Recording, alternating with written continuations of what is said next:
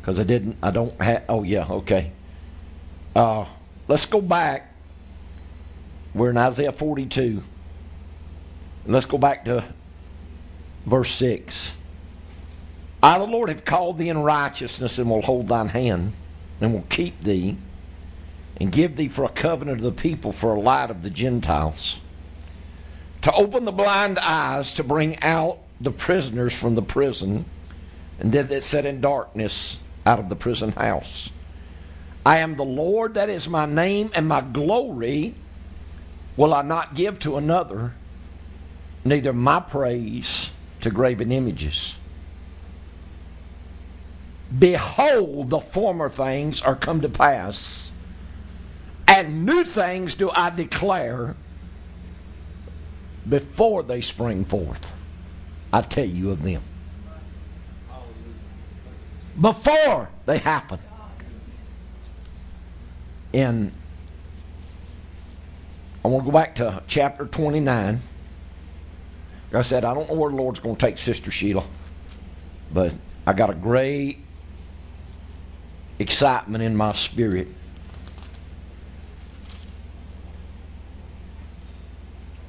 Verse 13. Wherefore the Lord said, For as much as this people draweth near me with their mouth, and with their lips do honor me, and have removed their heart far from me, and their fear toward me is taught by the precept of men, therefore behold, I will proceed to do a marvelous work among the people, even a marvelous work and a wonder. For the wisdom of their wise men shall perish, and the understanding of their prudent men shall be hid. God said, I will proceed to do a marvelous work and a wonder.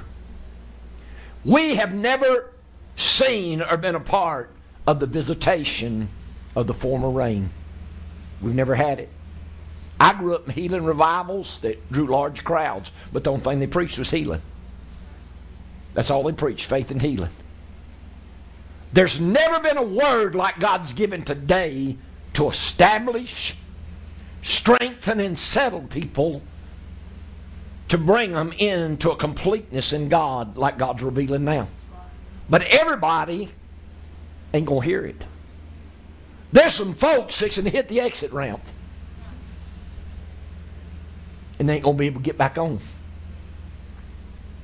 Because God said, right now, I've got a people they talk about me with their mouth. He said, but I'm not in their hearts. Right now, the church is in a bad place. I don't care how you want, it's in a bad place. Everybody's going through form, everybody's going through doctrine. Everybody's, it's like I preached last week. Preachers are throwing everything at people, including the kitchen sink, and ain't nothing working. Preachers don't know what to do, they don't know where to go, they don't have any direction because they don't have a relationship with God. Preachers a whole. And I saw something yesterday in prayer. Just broke my heart, says Sheila. I saw pastors like big dogs. They were laying down and they had their paws extended. And right between their paws was like a big meaty bone. And God said that's the way pastors are about their church. And anybody gets near, they're going to growl at them, they're going to snap at them. They're not going to let the ministry work the way it needs to work. We fix to see a change in ministry. You mark it down. I don't know how big the church was in Antioch, but in Acts 13, the Bible said there were prophets and teachers in the church in Antioch. Plus, Paul and Barnabas spent a lot of time there. So you had apostles, you had prophets, you had teachers. There's probably evangelists going in and out, and all of them working in the church with a unity. Not one person trying to do it all. And growling and snapping at everybody else. If we don't get the fivefold ministry moving, the church ain't going nowhere. God put it in Ephesians 4:11 and listed it out: apostles, prophets, evangelists, pastors and teachers. Then the next verse says, For what? For the perfecting of the saints, for the working of the ministry, for the edifying of the body of Christ. You can't take the body where it needs to go in one ministry. Can't do it. We can't limit the working of the Spirit of God to one person in the church and expect God to mature us and strengthen us and bring us forward. You can't do it. This is why God is beginning to talk to people. What are you bringing to the house of God? What are you prepared to do? Everybody wants to come in, sit down, let the pastor do it all. You ought to come through them doors prepared to be used of the Spirit of God.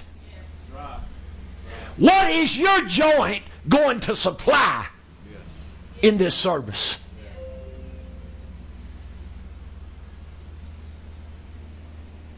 How are you positioning yourself and conditioning yourself for God to bring you into the body and make you a vessel He can flow through? Because it ain't all about you. But that's what people have made it. And it's got to change. I'm telling you, it's got to change.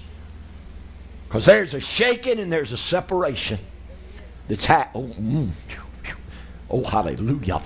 Mm, sure. Mm. People going to go right on, Sister Susie, doing just what you saw. They ain't even going to know. They're going to be like Samson. They ain't even going to know God's left them. God stirred me up. And I went back and listened to a service from November the 9th, 2014, one of the last services I preached in Fort Payne before devil tried to, before the Lord took the hedge down on me. And I went through what I went through. And because God tried me, Satan did try to kill me. You rest assured of one thing, that God puts you in a trial, the devil will do his best to get in there and he will do his best. But I remember the Spirit of the Lord fell on me. And I saw in the Spirit Samuel turned to Saul. And he grabbed his mantle and he ripped it.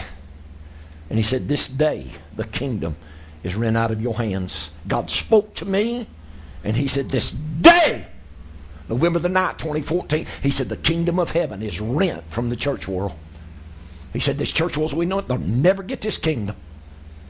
You mark my words. God's fixing to raise up a new generation. He's fixing to bring forth a new crop. Because 90% of the places you go, their mouth honors him, their lips talk about him, their ears can't hear him, and their hearts far from him. Everybody going through tradition. Going through tradition. Just like they told you, they won't come here because we don't have enough singing. We don't have enough good church. People right now are in desperation for God to move because pastors and preachers ain't taught them a prayer life. And all they have is good church. But that day God spoke. He said, I'm lifting my hand off of America. The blessings and security, I'm taking it off. And he said, My judgment will come on this nation, it will come on the earth, and it will come on the church. And the Spirit of the Lord hit me, and I started counting. I said, one, two, three, four, five, six. I said, I see seven plane crashes. I said, You hear what I'm telling you today? God's blessings is lifted off this nation and lifted off the church. And about three hours after I spoke that, there's a big evangelist. I don't even know what his name is now. Munroe. Munroe headed into Barbados or Jamaica on a private jet, had his whole evangelistic team with him. They crashed and killed every one of them. And God started confirming that word just two or three hours. And God, it, within 30 days, there was seven plane crashes. There wasn't any big major ones, but that ain't what God said. God said there'd be seven plane crashes. Within 30 days, God confirmed that word. Somebody's going to get this kingdom. There is a new beginning in the hungry. And Jesus told the people, He said, the harlots and the publicans will go in to the kingdom of God before the children of the kingdom. There is a moving, there's a shaking, there's a wooing. And that day God spoke.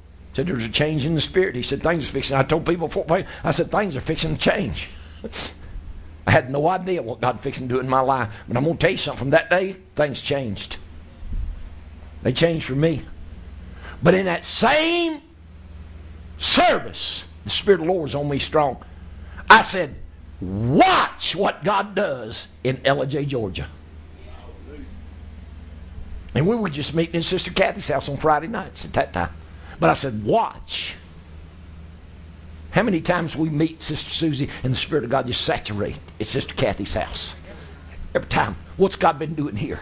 Saturating. Getting the people prepared. For I'm telling you by the Spirit of the Lord, the Lord whom ye seek uh, shall suddenly come to his temple. So fixing to set down in us. Uh, the former rain of the Holy Ghost uh, is fixing to come in us. And we're going to turn to the Gentiles. God ain't going to keep preaching this kingdom. He fixed to send us after rich salvation and deliverance. And souls are coming into the kingdom. Souls are going to be added daily to the church. You better, I'm telling you, you better get ready. You better get ready. You better shake yourself out of this form and tradition. You better shake yourself out of what we call church. I don't know nothing about this man, but I heard him. Somebody sent me a clip, and I heard him. And y'all know this is a shofar. Don't know nothing about him, don't know that he's real, but what he was saying caught my attention. He's from Indiana. He calls himself the shofar man. And he's called for a meeting in September for the government of God to be established and begin to go forth in the church. The ministries, the government of God. The government of God ain't in the church. You can say what you want to.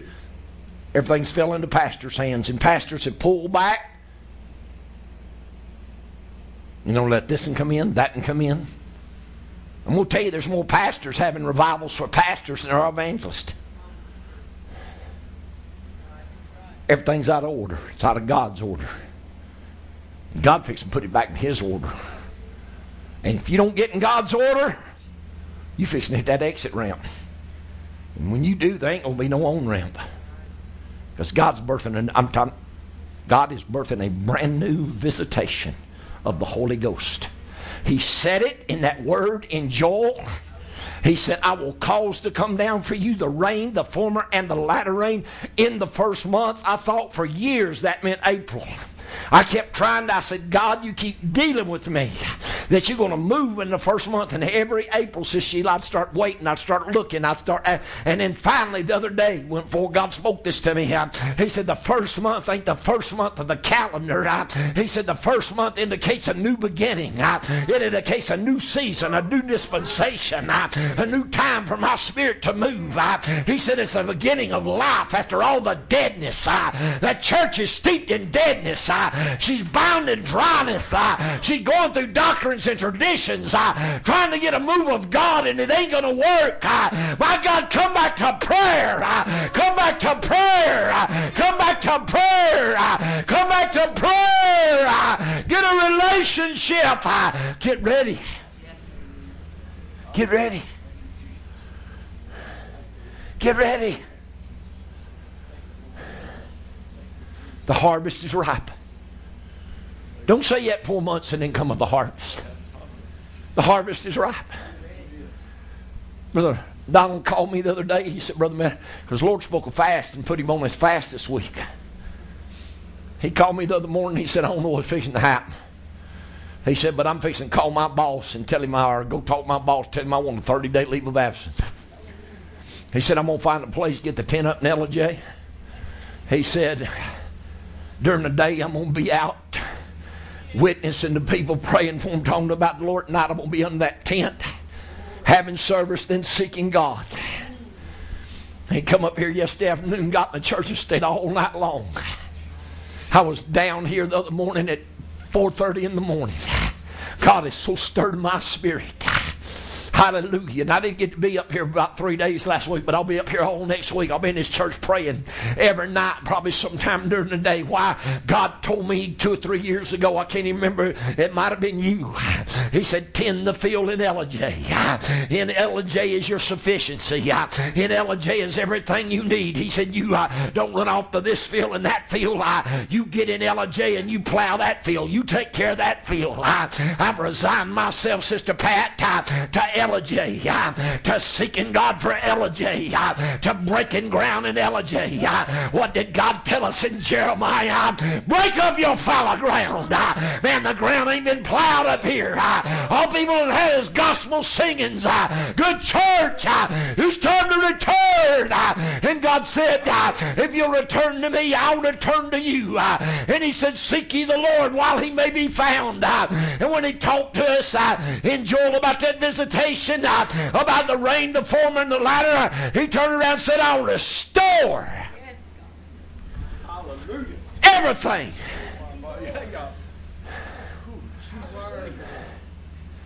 It's been stripped away from you.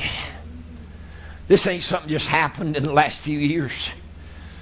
God showed me from the dispensation of the former rains, says Sheila, when it began to die out. And man, you try to tell people they ain't got what they got on the day of Pentecost. I mean, I preached in Fort Payne the other night. God spoke to me that Wednesday Now I preached that night, and I come out there and told people, I said, You ain't got what they got on the day of Pentecost. Boy, I had a lady there come to my meetings for you. Boy, that old religious devil just booed up at me. I felt that thing. I said, All right, you got it. Where's the men walking the street in their shadows healing the sick? You got it? Where are the people going into the house of God yanking the lame up on their feet? You got it? Where's the Phillips going down to Samaria and turning cities upside down? Philip didn't go down there for no three day revival. Man, don't ask me to come preach for three days. I can't stand that spirit.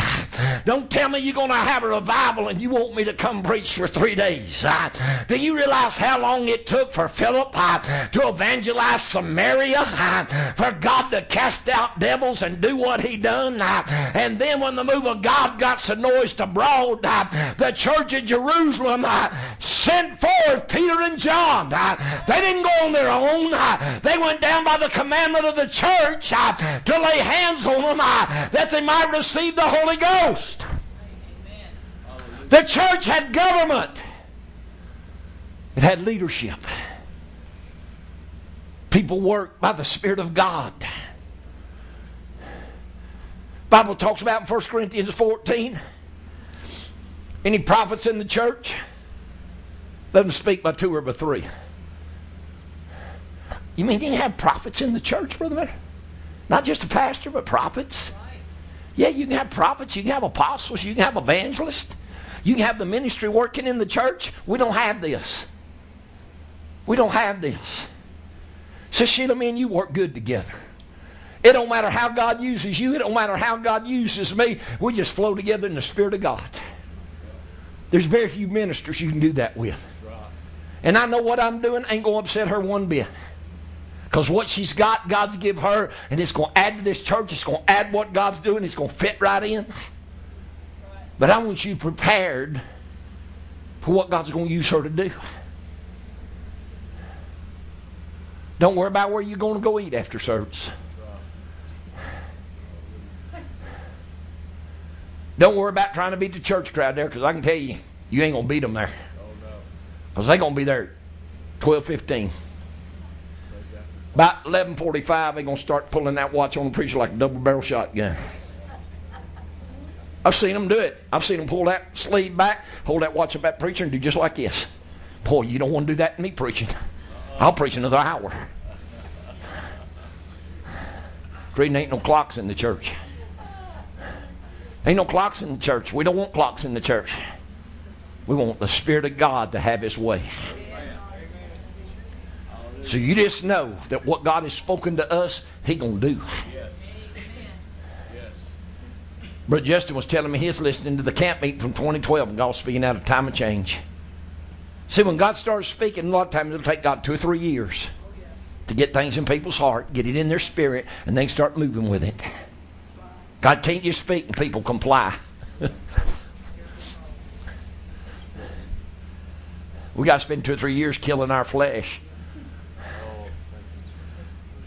then when we get that place that the word really hits us, we'll go, I could have had this three years ago. Boop. Where was my head three years ago?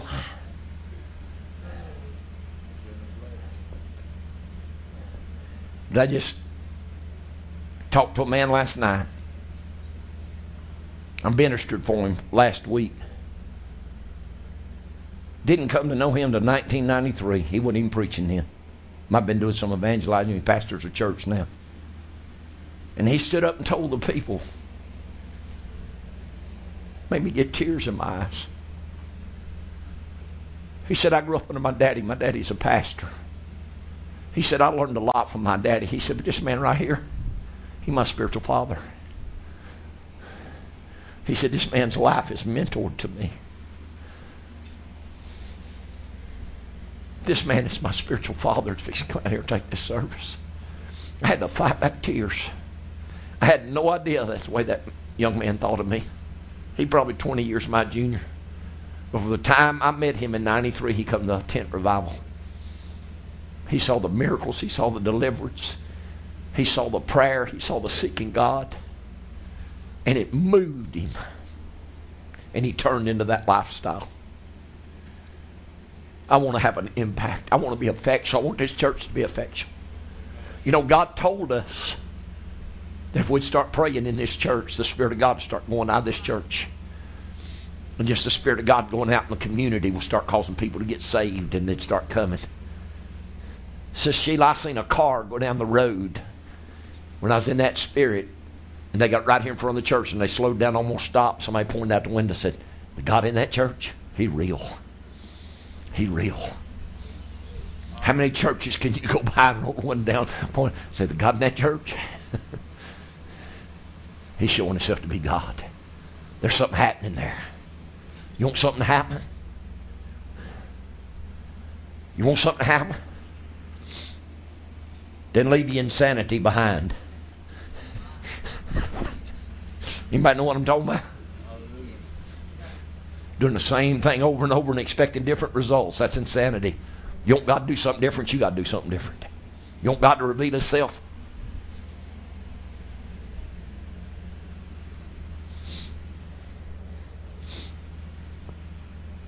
do something different.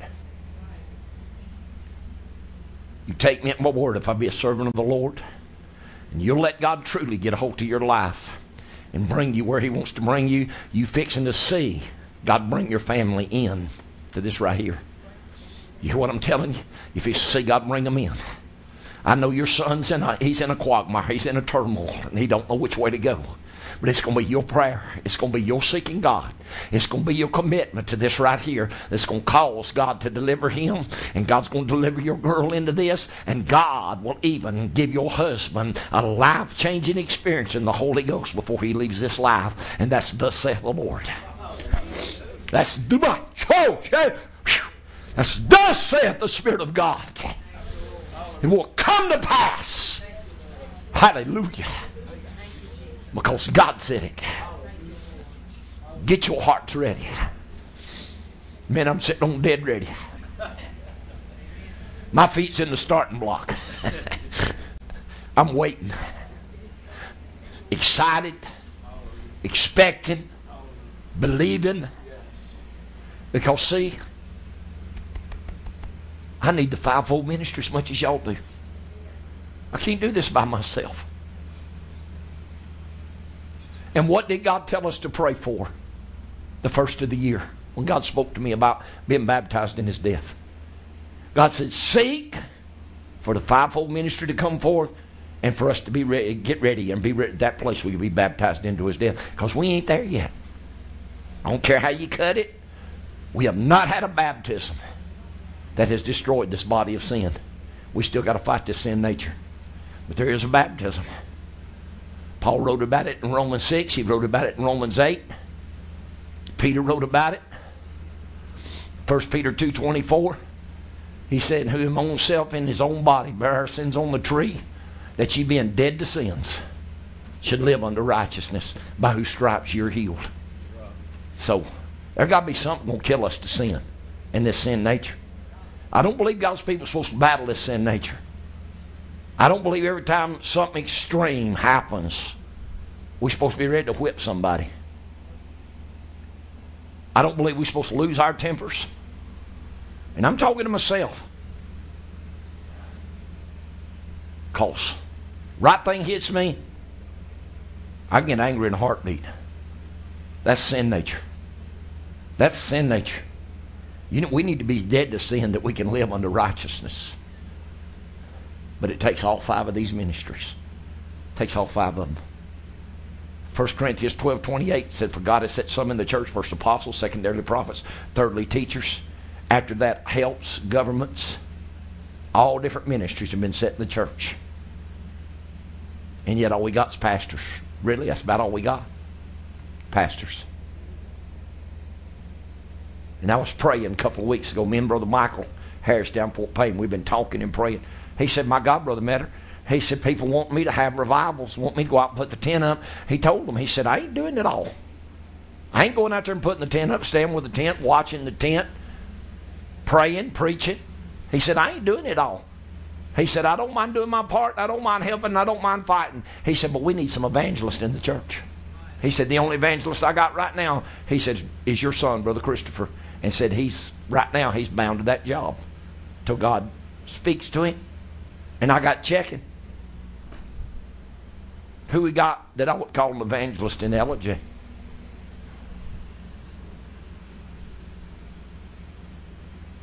That's free and ready to go. Brother Justin keeps saying, Brother Miller, I'm going to have a tent revival. I said, I'm fine with it, Brother Justin. I said, but I'm not going to go down there and put up the tent and stay with it day and night take care of the tent, pray, fast, seek God. I said, I'm not going to do it. I said, we need the body ministry. And now I see what God's doing Brother Donald. Man, it so thrilled my heart. So thrilled my heart that God's restoring that burden and that desire. Because when God saved him, God took him into a place. And God's taking him back there and he's going to take you beyond, Brother Donald. That's what he told you. He said, I'll take you back and I'll take you beyond. We need the ministry. This ain't no one man thing. I've told y'all and told y'all and told y'all and told y'all and told y'all. I don't care what God does in this church or who God uses as long as it's the mind of the Spirit. I don't care if we come in here sometime and God takes Sister Susie over or Brother Donald or Sister Kathy or my wife or I don't care, Sister Sheila, as long as God has His way. I don't care if we sing all service if the Spirit moves that way. I'm not against singing. They've got it out that I'm against singing. I'm not against singing. I'm against junk. I'm against entertainment in the house of God. If you want entertainment, go to a gospel singing because that's all it is. They're going to say the same things, do the same things, go through the same motions. I learned that back in the 80s, uh, back in the 70s. I worked a little bit with a minister down in Florida right after I got saved, and they were uh, associated with a big gospel group. And they invited them to come to town, and they had four or five singings. And so they come by and sang for them one night. Know, they set up a little gospel singing. I didn't know no different, man. I was excited. I thought I felt the Spirit. Because I was only a year old in the Lord, but I was doing a lot of fasting, praying, seeking God. But you know what happened? I was in one. Next weekend, I went to another one. Same thing. Same words, same inflection, same actions. It's all an act. They're actors, they're entertainers, every one of them. Oh, Brother Mentor, I felt the Spirit of God. No, you didn't. You felt emotion. you was raised around it. Emotion. It excites people's flesh. It makes them cry. I told people a long time ago if I want to cry and feel sentimental, I'll go rent Lassie Go Home or Come Home. There are plenty of movies out there you can rent and make you cry.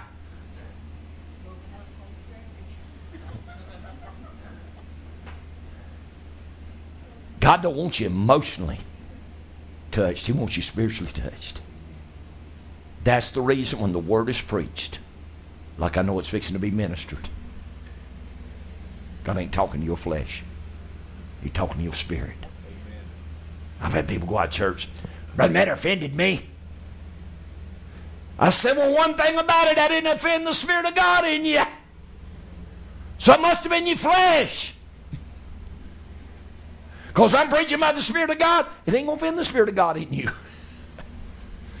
but it's sure going to walk all over your flesh. and I will make your flesh mad. I didn't even get an amen out of that. But I want you to open your hearts. Don't be looking around. Don't be moving around unless it's necessary. Give this vessel of God your undivided attention. Y'all hear me? You give her your undivided attention and you listen to what the Spirit is speaking.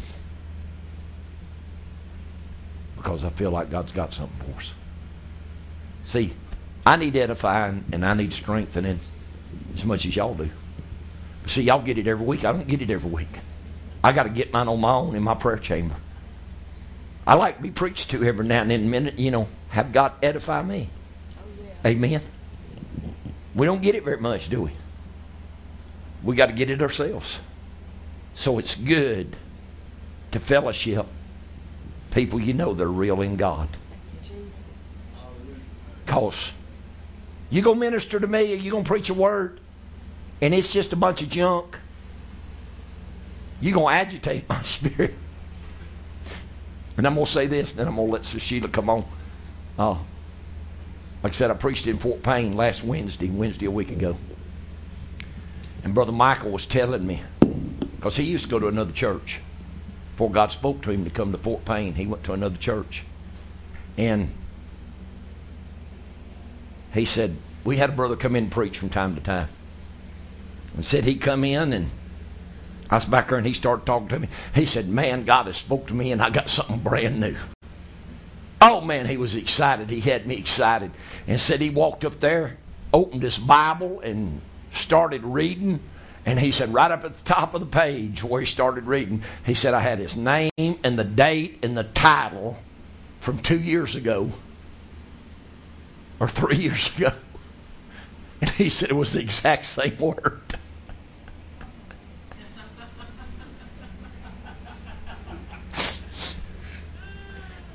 He said, I started listening to Brother Metter's CDs when I still going to that other church. He said, Brother Metter ruined me. then we went on the mission field in 2006. We went to India with Sister Angela. And that burden for the people got on me. And we'd get something to eat. And We'd go in the motel room at night. About 30, 40 minutes after we'd get settled down in the motel room, I'd be on my knees praying. He said, I'd get up and go to prayer, Brother Metter, and he said, I'd run out of things to pray. He said, I thought I had a prayer life. He said that man pray an hour, hour and a half, two hours, and said and then he might doze off and sleep 15, 20, 30 minutes, and then he'd be back at it. So that man prayed all night. He said after two or three days, he said he about killed me. he said, because we'd pray all night and preach all day. Go out and he'd preach at night. We'd have them crowds and he'd have all them miracles. And he said, I'm going to tell you. He said, when we got on the plane after two and a half weeks, come home, he said, I took a couple Benadryl, and he said, I knocked myself out. He said, he said, I swore I couldn't even go. He said, I was tired, I couldn't hold my eyes open. And he said, We got in one town one night, the Spirit of Prayer got on Brother Better, and said he got in that travail and said you could hear him all the way down the hall of the motel. He said, I thought they were going to throw us out. He said, 2.30 in the morning, he's screaming like a banshee. I said, Hey, prayer gets on me. I said, I'm sorry. I got to talk to God. And if they had tried to put us out, we might have got somebody saved. You just don't ever know. I said one good thing about being on the mission field. I said you walk down the street talking in tongues and magnifying God, nobody knows the difference. because they don't understand that you say it. Do y'all love the Lord? Give this vessel of God a great big welcome to New Testament Church at Ellijay. God bless you, Sister Sheila. We love and appreciate you. Praise the Lord. I could have just um, sat there and just listened. Praise God. I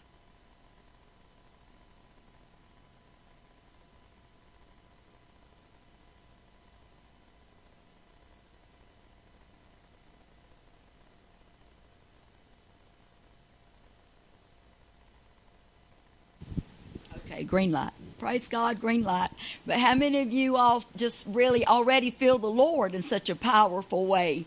Praise God. I mean, Sister Susie was just all over my message. I just wasn't even certain what direction. It's been a while since I've been around you, and some of you, like Aunt Pat, I hadn't seen her or ministered to her, you know, in so many years, but um, it's just been a while, and a lot's happened. And uh, I don't. I'm not going to stand up here and say that you know I've heard from God a whole lot. You know these last uh, few months. You know I had a fire in November. My kitchen caught on fire, and so uh, I've really been displaced. And uh, they just. I mean, it's amazing that the fire was in November, right before Thanksgiving, but they didn't start the reconstruction until March because uh, the holidays set them all back. Everything was shut down all the way through New Year's, and by then they already had other projects and other things. So, anyway, my kitchen was gutted, you know, right around Easter time. And so it took them a pretty much, you know, a full month to get everything back in. And even after that, we had a glitch. We had a, a pipe bust in the in the gas stove again. I said, Oh no, not another fire. So we shut the gas off. Anyway, it just took time to get my life back up and running. And, um, I mean, it really just displaced me and it took just so much out of me. And you know, you had a fire and that was your entire house. This was just a kitchen, but the kitchen is the major room in the house. I mean, the, the kitchen, kitchen is the hub of activity. I mean, uh, everything goes on in the kitchen and uh, my coffee pot was set up in the bathroom. Praise God, I had coffee. Hallelujah. So life didn't come to an end, but almost everything else did. Praise God.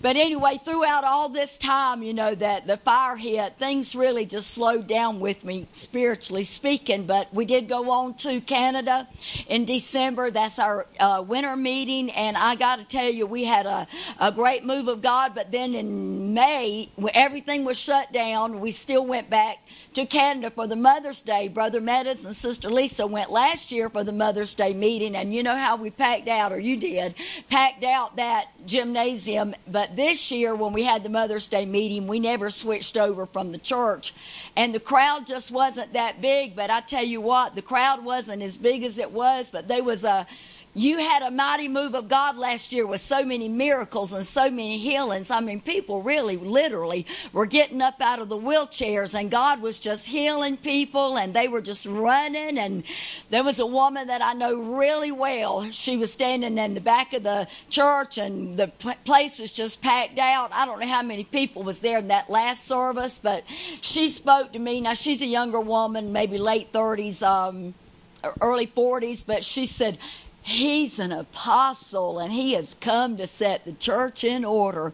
I mean, she was in so much awe, you know, of um, what God was doing. And he was preaching a strong word. You know, Brother Meadows, he's not going to compromise on his message, no matter where he's at. He's going to preach a strong word. And you know, the First Nations people, which, you know, you probably know them as Indians, but they don't like to be called Indians. They say they are not Indians. They feel like that's an insult. They said because Columbus discovered, uh, uh, when he discovered America, he thought that he had discovered India. And so he said, they say that they were misnamed Indians are those people from India. And uh, but these people are they're Aboriginals or they're First Nations people or they're American Indian, uh, not American Indians. What's that other word? First Nations, Aboriginal, Native, Native Americans. And so I just call them First Nations. Uh, but you know they um, they're very oppressed people They're very depressed, oppressed. There's a lot of incest, a lot of rape, you know, among the tribes and the reservations, and uh, pushed off into a little piece of land by the white man. They hate the white man, so you really got to be, um, you got to win them before they're going to trust you. So uh, they're just not used to that kind of word. Brother Meadows, you know, came in and preached, but one thing about it, they they're not used to it, and there's a lot of adultery. There's a lot of shacking. I mean, even the government recognizes, you know, just common law marriages is what they call it, you know, and um but Brother Meadows come in preaching strong against all that adultery and all that shacking and told them they needed to be packing and not shacking and, you know, and they just sat there and they looked, you know, and I don't think they actually even knew what to think, but instead of the crowd getting smaller, it increased every night. I mean, God confirmed the word with signs and wonders. I mean, and miracles. And, you know, they still talk about it. And I don't know if you made the connection with Sister Lorna, but she's actually another woman. First Nations is wanting him to go to another area, Manitoba, and they don't receive women preachers over there.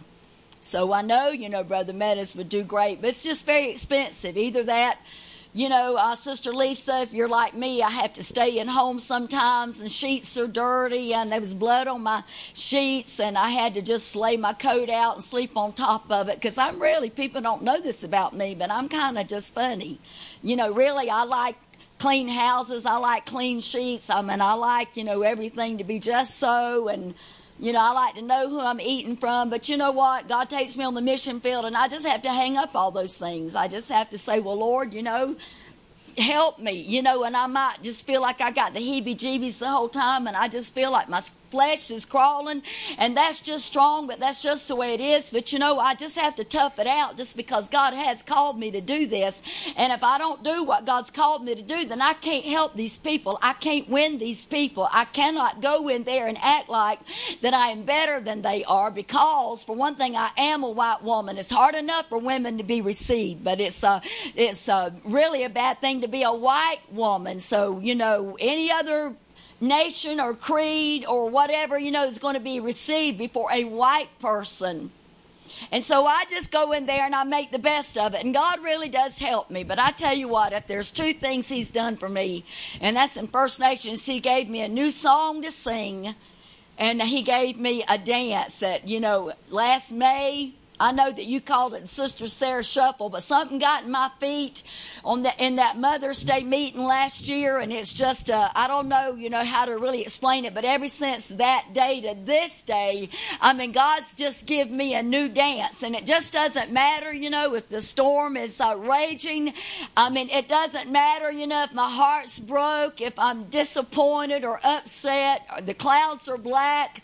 It doesn't matter what's going on. That my feet will just start moving and it's just um it's just a God thing, but God is doing a new thing. Hallelujah. Regardless of where we're at, you know, and what's going on in our life, you know, if we're in tune with God, He's doing something new in our life. He gave me a new song, and it might not be words, uh, it's more like a hum, maybe like an Indian ballad. But, you know, when all is well with my soul, that song will start coming out. And when I'm at peace with God, I'll, that song will just, you know, come out of my very being and and then I'll just start that dance and it's just amazing. He's just taken me out uh, you know of this old carnal mind and out into the spirit realm. And I tell you I know you know that what God is doing for us uh, you know if we'll give ourselves to him if we'll give ourselves to prayer he's taken us someplace. He is taking us on a journey. He is taking us away that we have not been before. So we have got to be in tune to the spirit. And I do praise God for being here this morning. You know, I was up at the ladies' meeting in Calhoun, and they really had. I bet I haven't missed any. I think this is the twelfth year. You know that I've been coming, and I wasn't ministering this week. You know, but um, I just felt like I had to come, and it was just so good. You know, God had all kind of you know, people there, and I think they started out the first night, Sister Lisa, with about 90, uh, first morning, uh, Thursday morning, with 90 women. And that is just phenomenal. to start out with 90 women, and I think we ended up with like 120. Um, and it was just the biggest. And you know, there was a lot of different word come forth. Sister Angela ministered yesterday, and I got to tell you something. It was strong.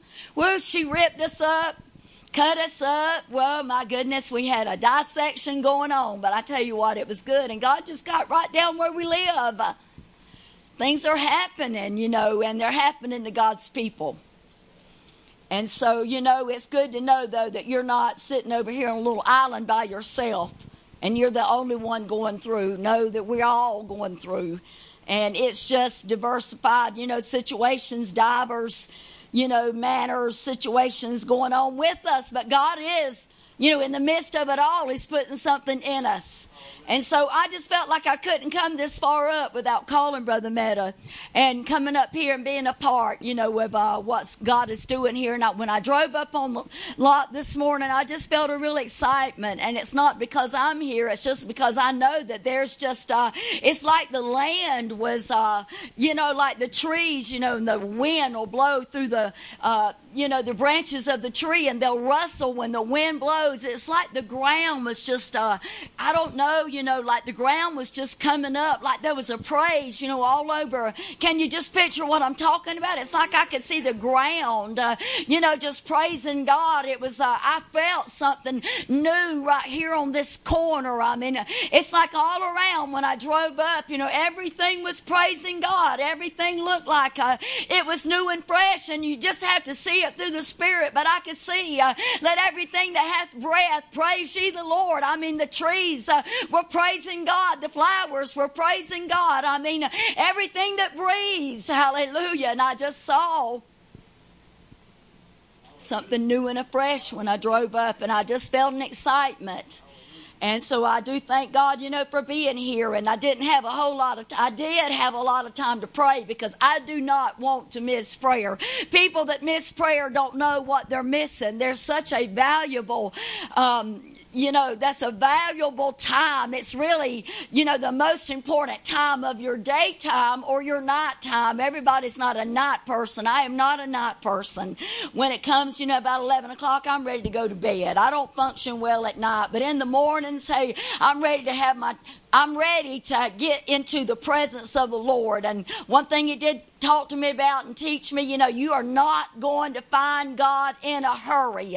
You might get in a hurry to wash the dishes, and you might get in a hurry uh, to put your clothes on and clean the house, or to mow the yard, or work on the car. You can do all that stuff in a hurry, but you are not going to find God in a hurry. Uh, if you want to find God, you got to take time. Uh, you got to take time and you got to set an atmosphere to sit at his feet. And then uh, when you do that, you can be face to face. As a matter of fact, that word, um, you know, prayer, uh, you know, there's a, a, Hebrew word for prayer. It means to be in his face. Uh, it comes from the agape word love. Uh, and that kind of agape is a thing devoted, it's a thing cherished. Uh, it's close enough to kiss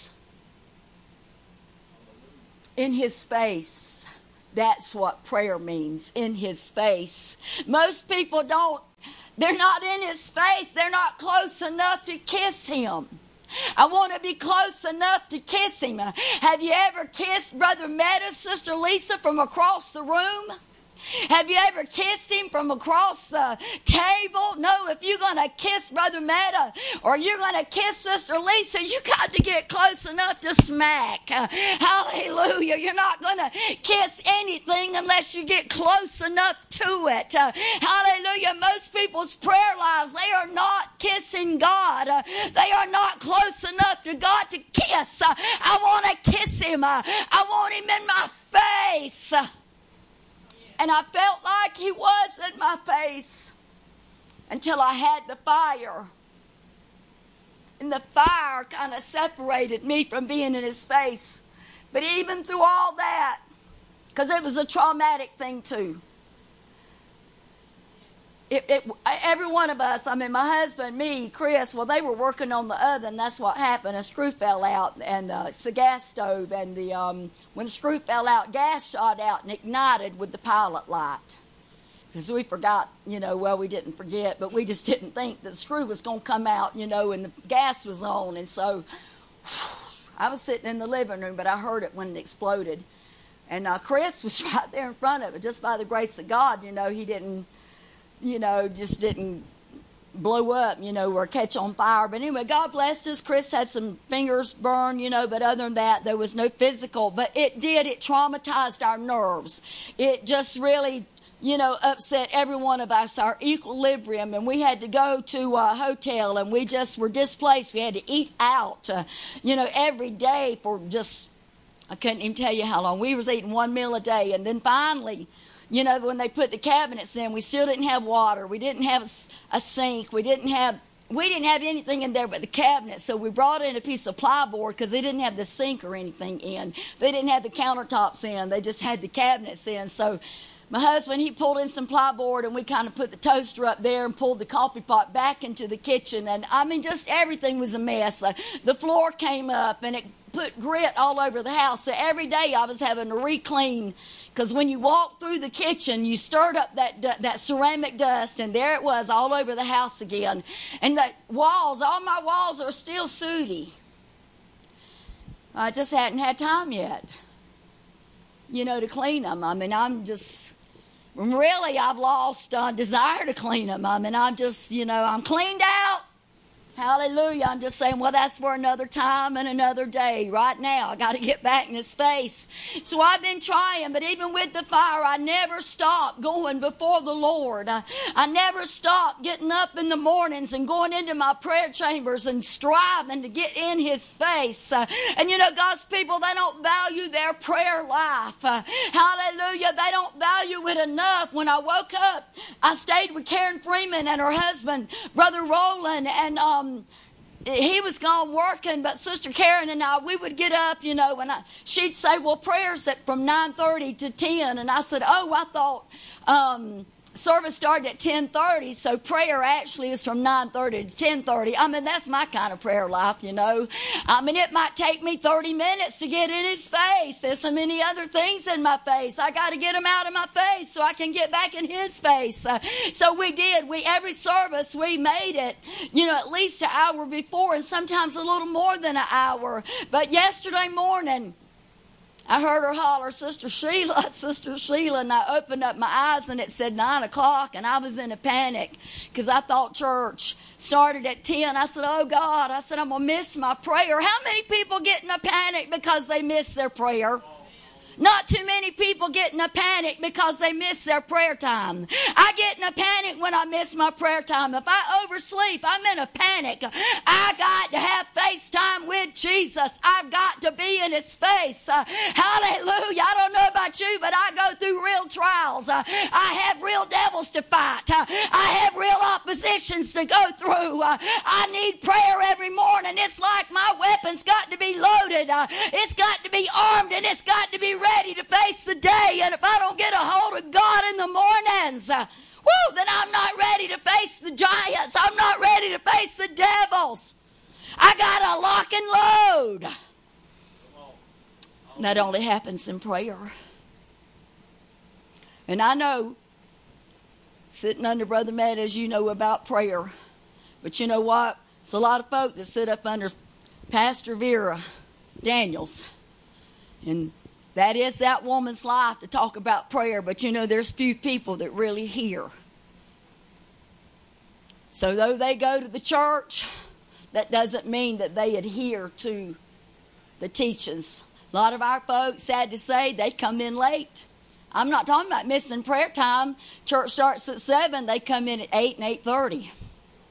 So they've missed prayer time and half the service.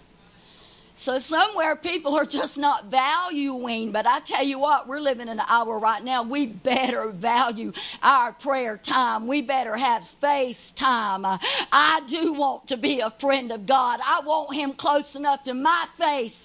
Not only can I kiss Him, but that He can kiss me. Hallelujah. Solomon talked about uh, kissing the son. Hallelujah. I want to be close enough to Him. Smack.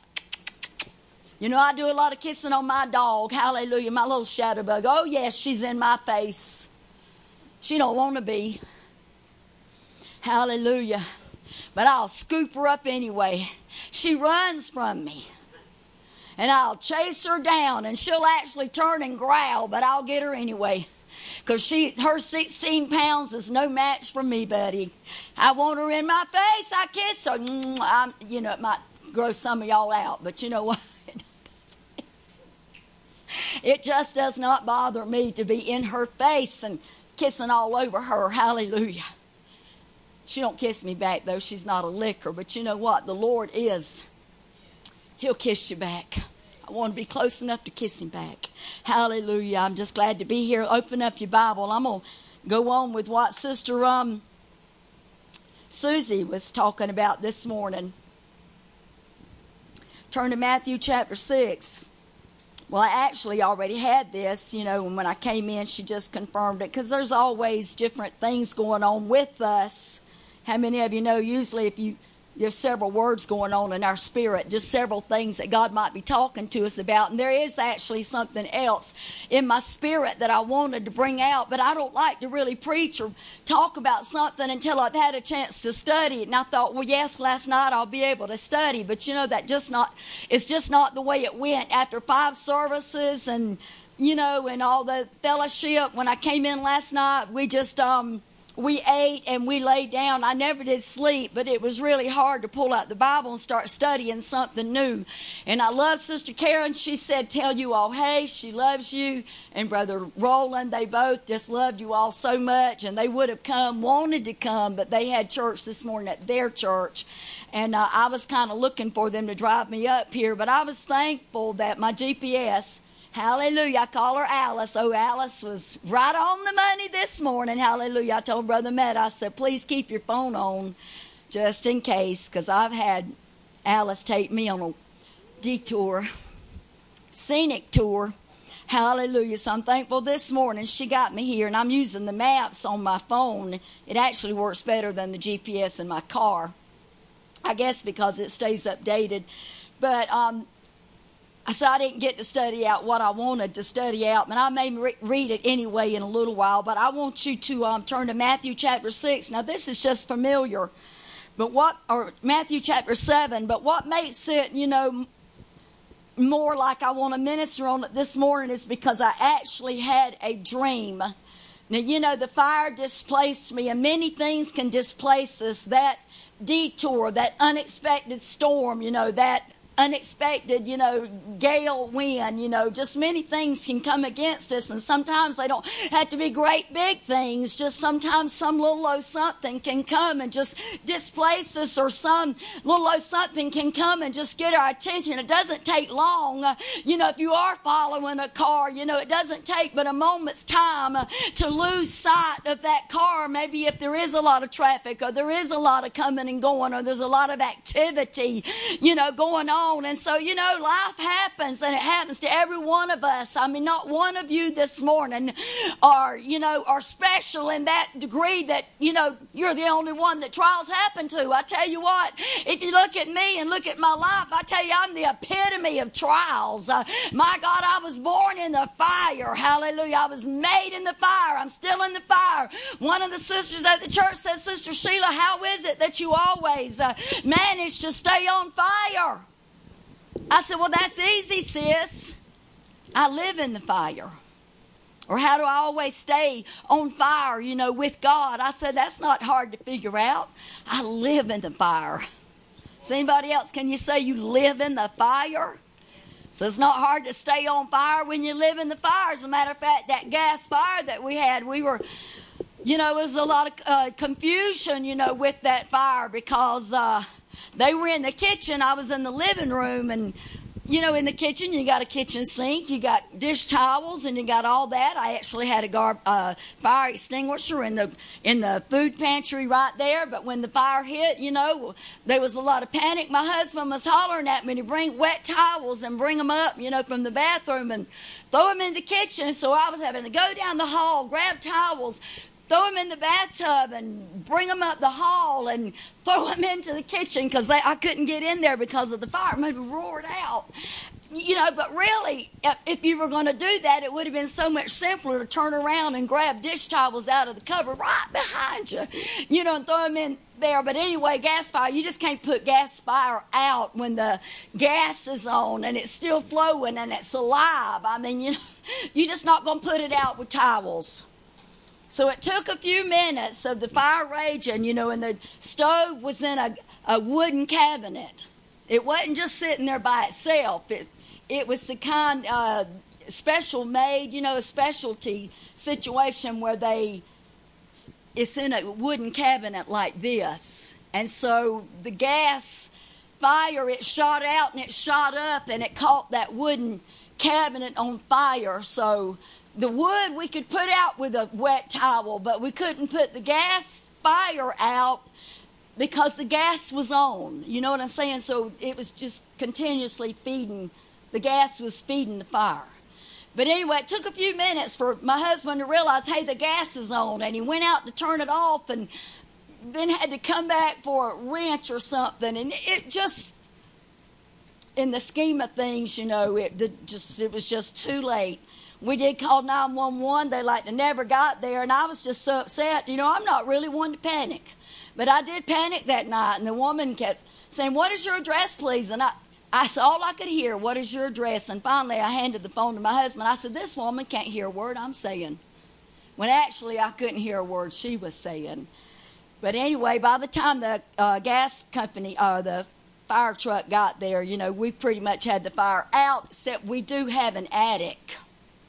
And so, because that wooden cabinet went all the way up through the attic, they spent an hour in the attic making sure there was no sparks up there, you know, that would, you know, spark up, you know, during the night. But anyway, um, I have spent, you know, all this time trying to really get back, you know, in his space. And uh, how many of you know you can go through something? You can go through a sickness even. And then you just have to wrestle to get back in that atmosphere. But anyway, um, we still obeying the Lord, still doing what God's called me to do, the best I can do it. But you know, I felt displaced. I felt detoured, you know, from what God had for me. But I had a dream here, you know, about, I'm to say about six weeks ago now, but I dreamed this dream that I was driving my car. And, you know, they say, or whoever they is, but, you know, the car is like your ministry, or maybe it's what motivates you or what drives you. But I was driving the car, and in the dream, I knew my pastor was with me. I didn't see her, but I knew she was with me. And we came up to this uh, detour sign but straight ahead, right across from the detour, there was a broad road. And on this broad road, there were all kind of vehicles. It was cars and trucks and buses and trains and bicycles and jeepneys and motorcycle taxis and tricycle taxis. There's all the vehicles from around the world and every kind of vehicle that we might have here in this country. And they were pedestrian. It was just every kind of moving vehicle that you could imagine. They they were all on this road uh, and they were all going in the same direction zoom, zoom, zoom, zoom. Uh, and I looked over across at that broad road and it was so full of vehicles uh, that even though I stopped and I pondered on it, there was really no room for me to even get on it because it was just so congested and it was just so busy. So I had to make a turn, uh, but but uh, the turn that I was turning to was a little low, narrow road, and you know dreams are. The road that I turned on was about that wide. It was so narrow. And when I turned down that road, I told my pastor, I said, Now we've never been this way before. And not only did I have to drive on that little narrow road, it was like it was on an incline, and it was all I could do to keep the wheel steady, you know, to try to keep it on that little narrow road because I just felt like every second uh, it was about to throw me and we were going to be thrown over, you know, that road. But I struggled. I struggled to keep my vehicle on the narrow road, and it was like it was in obscurity. It was like there was a fog everywhere, and I couldn't even see anything. I mean, I was barely managing, you know, to stay upon the road, and but right ahead of me there was a I was following a truck. And I couldn't see anything about the truck. It was like an 18 wheeler. And this might be a little bit simple for some of y'all, but still, God is speaking. You know, we're not always where you think we ought to be sometimes. And some things are just kind of like, well, you know, you're supposed to go on the narrow road. Yeah, I know I'm supposed to be on the narrow road, but sometimes you just need to know that God knows uh, that you're going through, that you're having a struggle. Sometimes you just, you know, it just makes, uh, you know, you feel good to know that God knows where you're at. He knows what's going on. He knows what kind of struggle you're having. Uh, he knows when you're fighting to stay in the road. He, he knows we're not Superman all the time. Hallelujah. But there was a truck in front of me, and it was an 18 wheeler, and I couldn't see anything about the truck, but I saw the back of the truck. And it didn't have any doors. It was just like it was a galvanized, uh, you know, tin or a galvanized aluminum or a galvanized metal, and it was just really shiny. And I told the pastor, I said, I can't, you know, I can't hardly see. I mean, there wasn't really any signs. Uh, there were signs, but I couldn't even really read the signs, and I was struggling to stay on the road. And but that truck that went before on me, uh, you know, he said, "I'll send my angel before you." Hallelujah to lead you in the way. And that truck was galvanized. It was shiny. And I said, if I keep my eye on the back of that truck, I said that truck is going to take me where I need to go. But you know, there was another truck uh, parallel to the one that you know I was following, and this also had a galvanized, uh, shiny back, but it also also had something else on the back. It had two lesbians uh, in the act of, you know, perversion. And I put my hand up uh, beside my eyes uh, like this, you know, like a frontlet. Uh, and I said, Lord, I cannot even allow my eye to drift over there on that other truck. I got to keep my eyes uh, stayed. Come on, you know, we got to keep our eyes stayed upon the Lord. Uh, we cannot even afford to look at the storm. we cannot afford to look how how dark the clouds are. We cannot even afford to look at what's going on. We got to keep our eye upon the Lord. We got to keep our eye upon the Word. We got to keep our eye and our ear open to what God has said. We got to stay attuned to the promises. Hallelujah. Because just like Brother Meadows is talking about a new thing, a new beginning, and we've not been this way before. He said, told Joshua, he said, Moses, my servant, is dead. And and he had to encourage Joshua over and over to be of good courage uh, and to strengthen his heart because they had not been that way before. Uh, up until that point, they had Moses uh, and they had, you know, the law. Hallelujah. They had those Ten Commandments. They had that staff. Hallelujah. And it carried them all the way through the wilderness. But when they got through with their wilderness journeys and they began to take on the land of Canaan, they'd not been that way before. They didn't have Moses and they didn't have that staff. Uh, hallelujah. And they didn't have that word. So what was going on with them was all new and different. Hallelujah. And Joshua, he had to have a strong relationship with the Lord.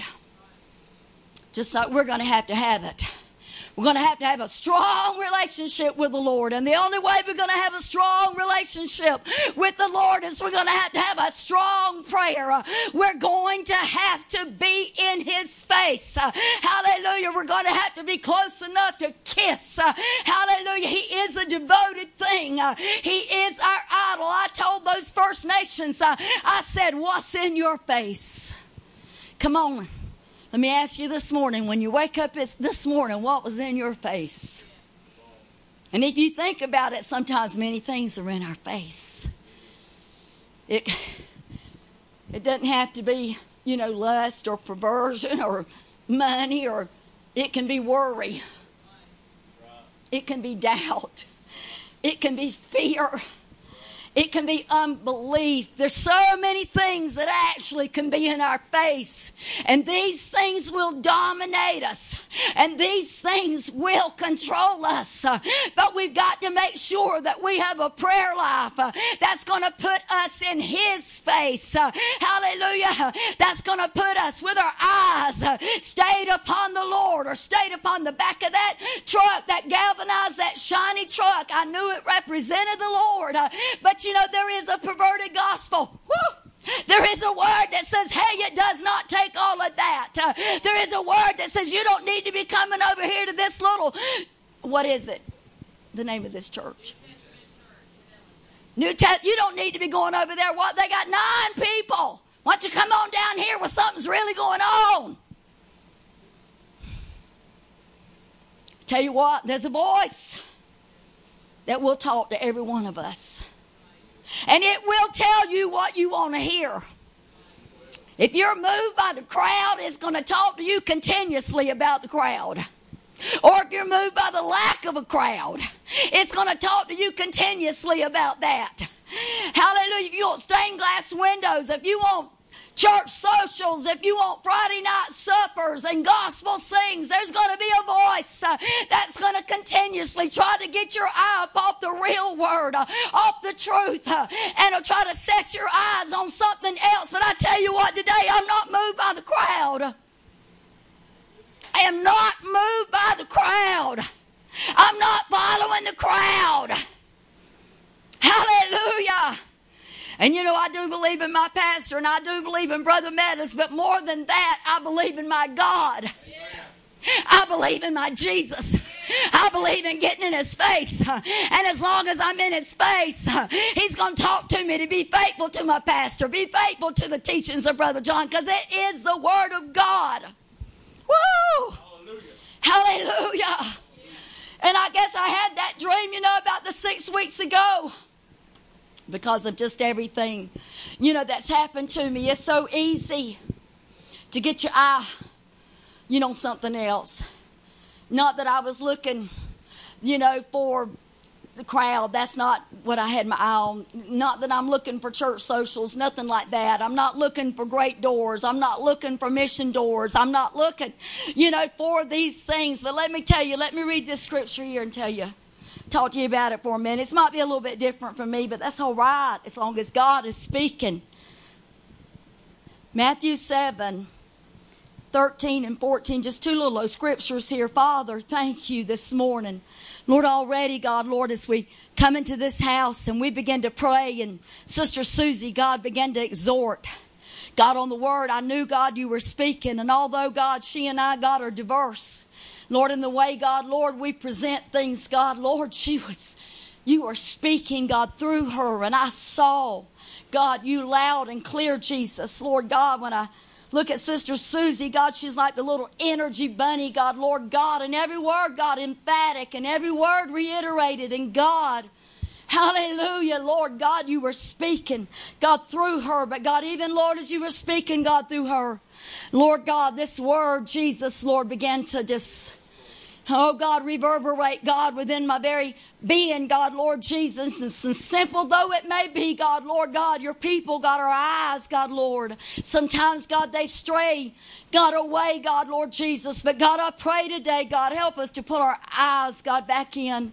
God, to what you're doing and what you're saying, God, Lord. And if we'll hang in here, God, uh, Lord, you told God the disciples, you are they that continued with me in my tribulation. And because you continued with me in my tribulation, God, you said, God, Lord, you were going to give them, uh, God, all of these things, God, Lord, God, you were going to bless them. Uh, you would give them the houses. You would give them the lands. You would give them the wife. God, you would give them the children. God, you would give them them, uh, the brethren. God, help us to hang in here, God. Uh, Lord, with those, God, Lord, the companions, God, of tribulation. Uh, God, I know there's a reward coming in spite of what we see, in spite of what the devil says. God, Lord, there's a reward, God, Lord, coming, God, for the children of God. And Lord, I want to hang in here. Hallelujah. God, help us today in your name. Just bless God this reading of your word. Look at 713. He said, Enter ye in at the straight gate. Now, the, the, um, Greek word for straight, and you know this, means narrow. Enter you in. But how many of you know that enter? You know, to enter into something is really no big deal. It's no stress or no strife to enter into something. Just walk in. Just walk in. Enter. Did you have a problem when you opened the door this morning? Did you have a problem just entering in? No, you just walked in. Well, that's the way it is on the broad gate. No big deal. Just walk in.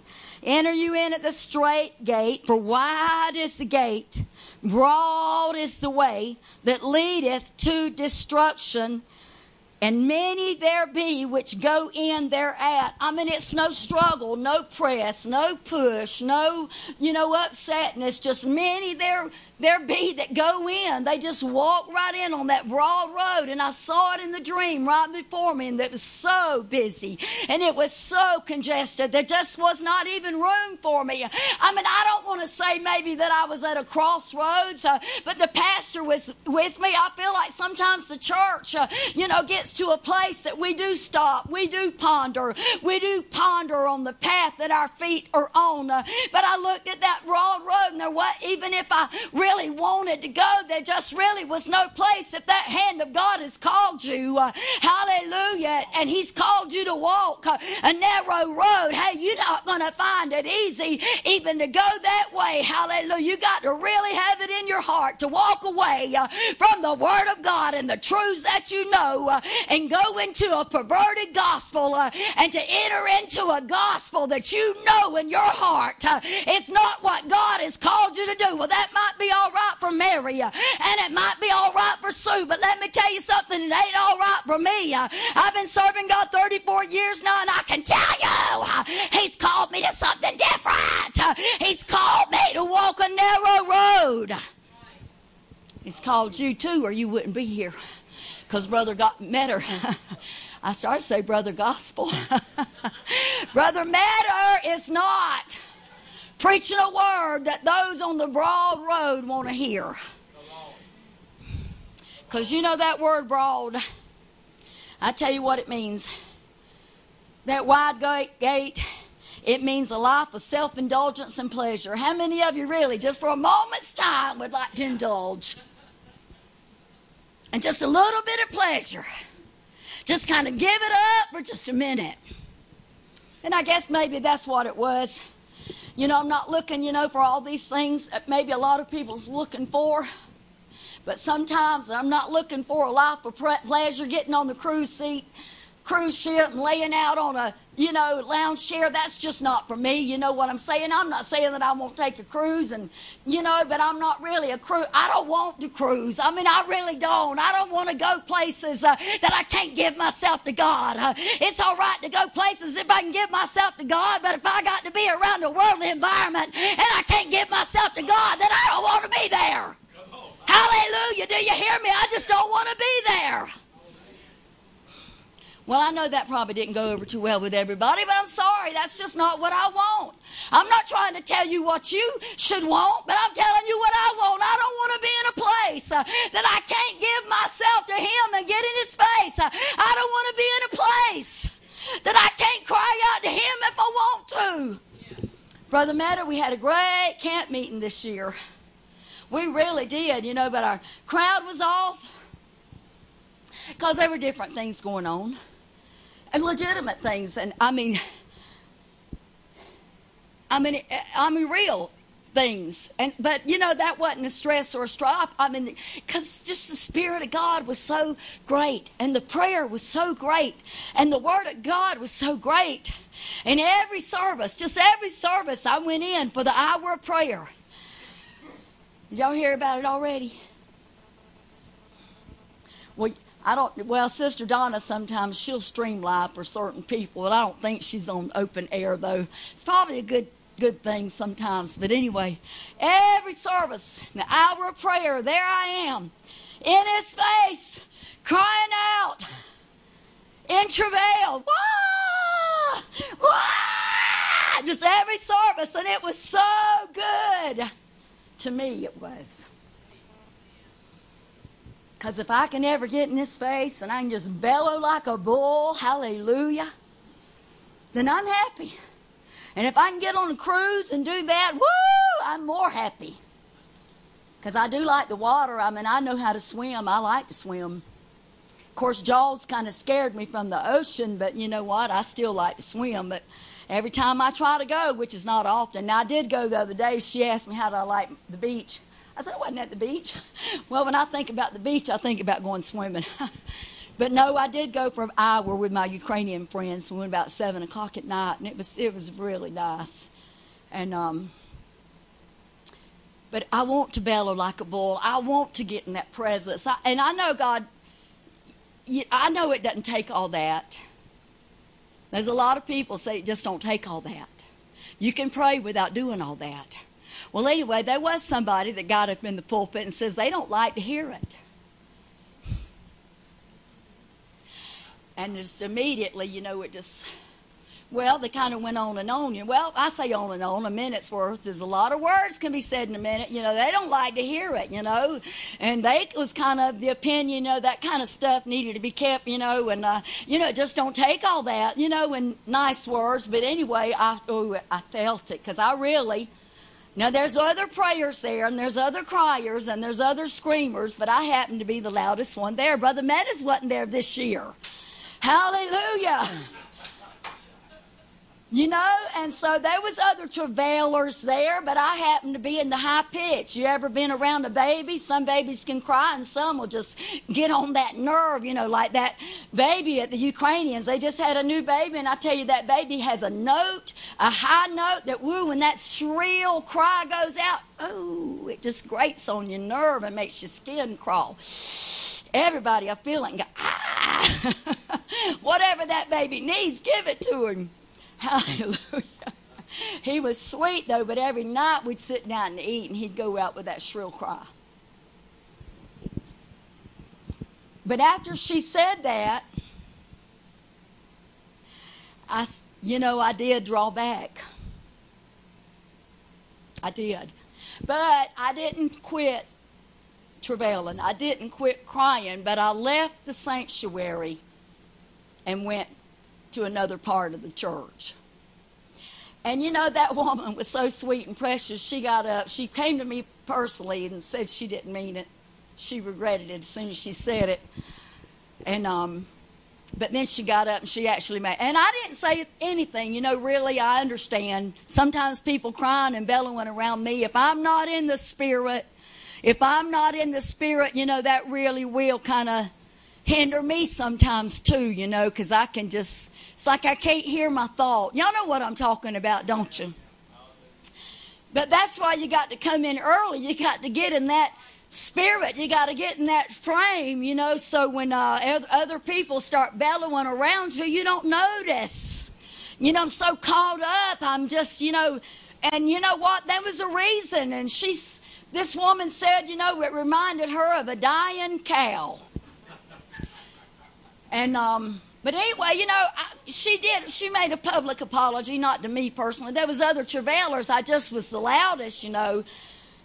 And um, but because there was several there, you know, and Brother Cromer, you know, he's also loud, but he wasn't there at that particular time. You know, all the travailers that are loud, like me, was not there. But anyway, she did. She made the public apology, you know, not calling my name, you know, because probably everybody didn't notice, you know. Just, just a few of us, because when uh, Selah Childress found that I wasn't travailing in the sanctuary, she came and got me. She said, Don't do that. Don't do that. She said, We need you. But anyway, so after church that day, she had to leave, and she talked to me again. She was sorry. And I said, it, It's okay. Really, it's okay. You know, I do really, I prefer doing my praying. I do prefer praying in private. I really do. That way, if I get loud, you know, I'm not going to get on nobody's nerves. And I don't want everybody hearing my prayer. You know, I don't always say English words. I do pray, you know, a lot in the Holy Ghost, or maybe I don't even have words. You know, but God hears it. He, he knows what I'm saying. He knows what's going on.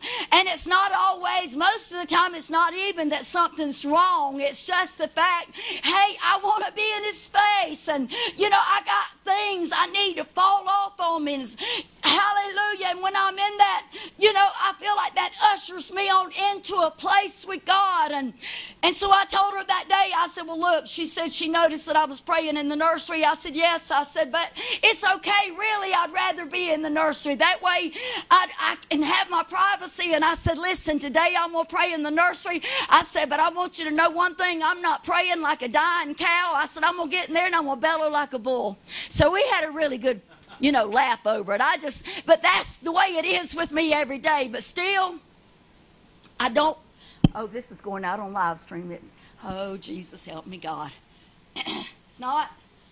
Hallelujah. Well, anyway, I don't want to offend nobody. You know what I'm saying. I don't because everybody has their own way. But, you know, I want to be in a place. What my point is, I don't want to be in a place that I can't give myself to that if that's what God wants. And that's why I can't just, you know, say, well, I'm going to come and I'm going to pray here in a hurry because you're not going to get in a hurry and do that. You, it takes an atmosphere. It takes a presence of mind. Uh, it takes a presence of the Spirit to actually get in that presence and, you know, so that you can bellow like a bull or so that you can die like a cow. However, a cow dies. Uh, hallelujah. But if you're in a hurry to get a hold of God, you're not and enter into that presence. Uh, you know, hallelujah. Some people never get close enough to Him. Uh, hallelujah, for that to work up in them. And sometimes it just hits me as soon as I get down. But I've noticed, you know, from that day, I'm much quieter. Much quieter. Maybe I'm not drawing back into another room, but. And this week at the camp meeting because I know in times past at the uh, ladies' meeting, Sister, um, oh, the woman plays the organ, you know, Sister Lena, she's so precious. I love her to death. She said, Who's preaching? And she'd say, Sister Sheila. And they say, Well, is that that woman that makes all those groans and just makes all those noises when she prays? And she said, Yeah, that's her.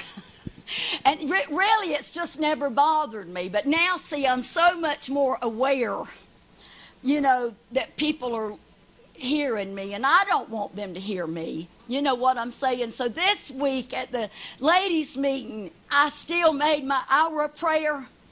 I still got before Him and I did bellow, but I just was conscious of the fact, you know, when I just kind of sobbed and I, and I noticed something different you know, this time it was, you know, it was a great cry coming up, but I could feel something way back here in my jaws, and I can't even explain it. It's never. It was like, you know, out of my jaws, there was coming forth a, something new. And I, and I know if if I was loud enough for people to hear me, they might even think I was choking, but it was such a sob coming out of my soul. And that's why I was grieved, you know, when I thought I missed prayer, but I really didn't because I got there at 9.30. I still able to make it. Church didn't start at 10.30, so I still had a good hour. And just every service, it would just hit me as soon as I got down. As a matter of fact, my sister Sandra, we didn't come in the same car. She came with a couple of people because I was going to stay over. So um, they all went back yesterday evening, and stayed over with Sister Karen, but but even my own sister Sandra, she asked me if everything was all right. You know, people just don't understand. They don't understand. You know, and when you give yourself to God this way, I mean, even folk that's all around you, even folk in the church, they don't they don't get it. They they really think something's got to be bad wrong. Well, you know, I do have a myriad of troubles and stresses and trials. But, you know, above all that, you know, there is something wrong. And what is wrong is that I'm not in that place with God to be effective. I'm not in that place with God, hallelujah, to make a difference. I'm not in that place with God where miracles are coming forth and healings and lives are being changed and souls are being saved. So, yes, there's something wrong. Hallelujah. And I know that, you know, when it's all said and done, Brother Meadows, it's going to be done by act of God's Spirit, the acts of God. Uh, it wasn't really anything that they did except obey God. He told them to go into that upper room and tarry until you be endued with power from on high.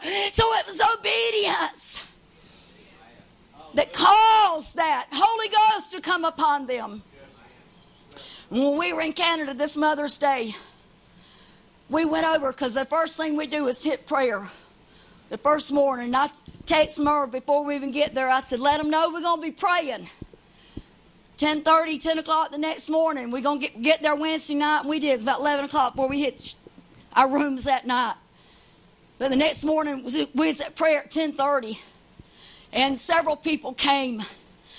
And uh, But that morning, we probably prayed an hour, hour and a half, and I do. I just bellowed like a bull, you know. I just died like a cow, you know. I mean, I just did my thing. Hallelujah. And the First Nations, they just sit right there, you know, and they listen course, not that many comes out, you know, in the beginning, but still they come, they reverence, they don't know how to pray. But there were some of us praying, some of us, you know, reaching out. But you know, then a woman came up and her name was Corey, and she was in the meeting last time that y'all were there, but she was really bound on a lot of uh, drugs and addictions, so uh, she probably didn't really stand out, you know, amiss from the others because there wasn't she's been in the services over the years, but there was no deliverance in her life. And but anyway, Sister Sharon Patterson carried a burden for her, and she asked her that first day, Do you want, you know, prayer? And so this is after we prayed. And so she did. She came up. Sister Sharon and I, we both laid our hands on her, and immediately the demons began coming out. It wasn't anything that we did.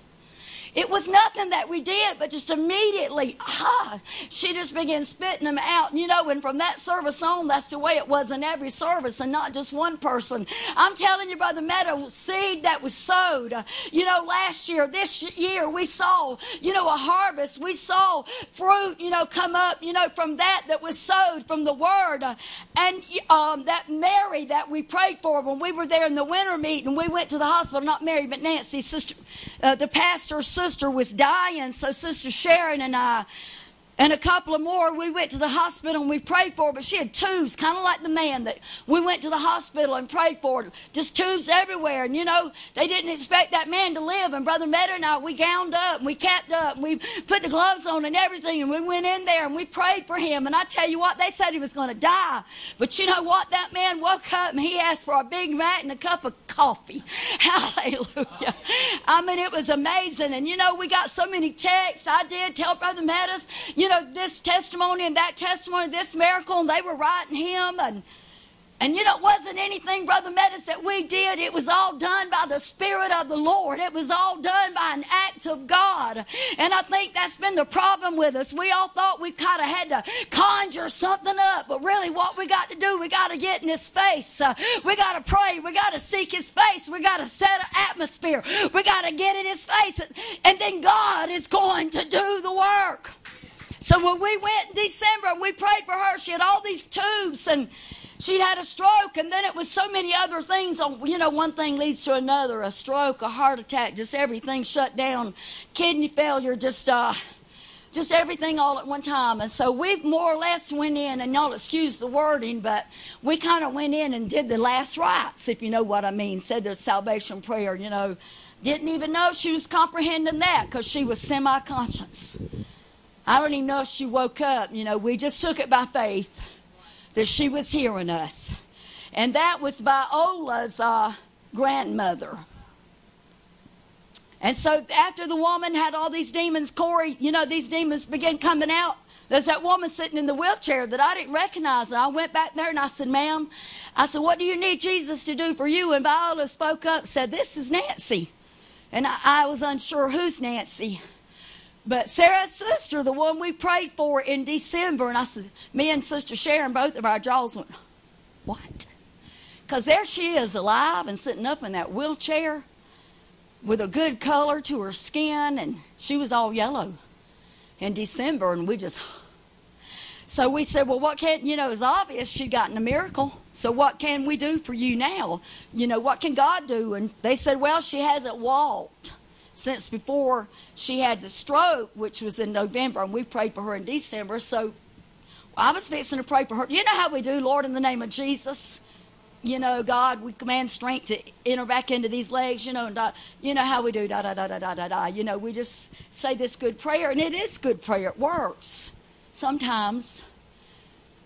But you know, before I could lay hands on her and begin to pray, I heard the audible voice of the Lord. I mean, it was audible in here, but I heard the command. Command. Do you hear me? The command.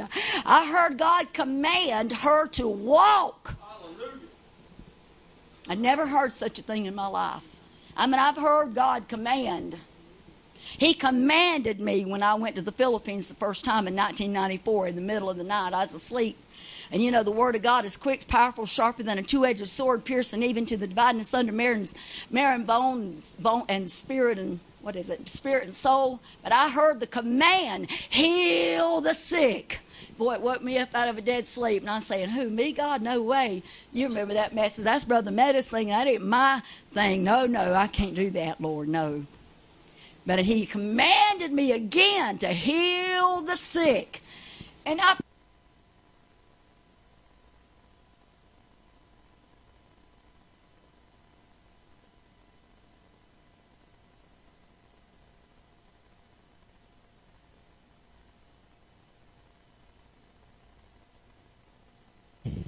I got upset with the Lord.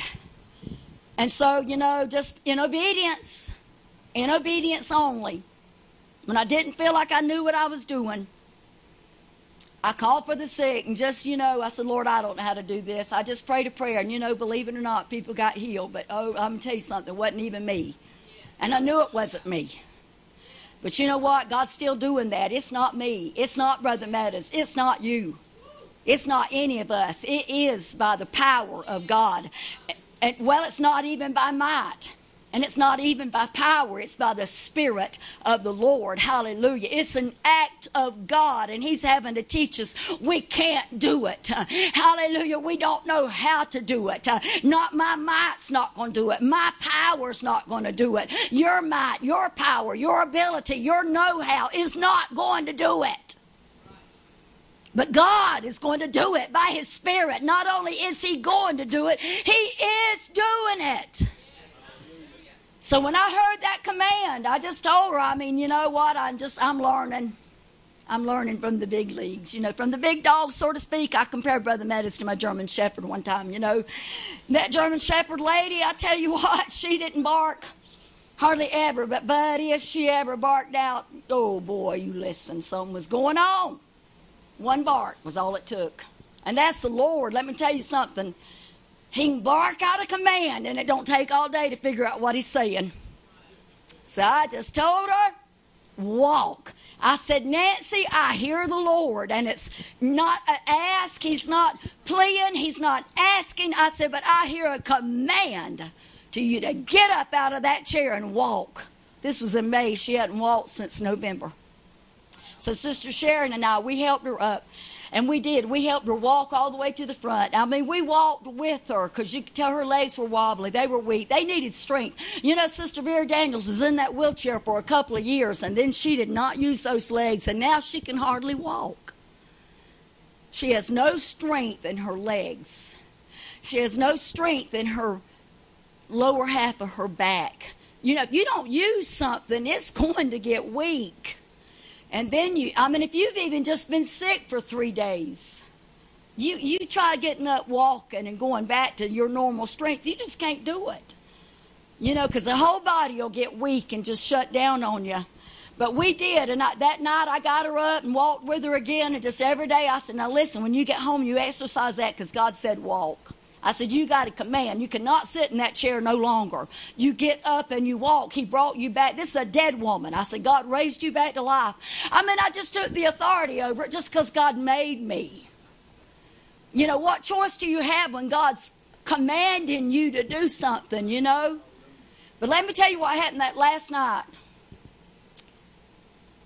because we was in the we didn't have the gymnasium but we the friday saturday sunday we went over to a hotel and we rented their um, big room. And we didn't have as many people though but still we had a lot of room to work a lot of room to dance and shout and praise god and you know do whatever. But that night i preached I only preached twice. I preached the first night and the last night. And that only by the act of god because i wasn't going to preach just the spirit of the lord took me over and you just knew it was the lord. But um had five people come up in the prayer line. One was a homosexual.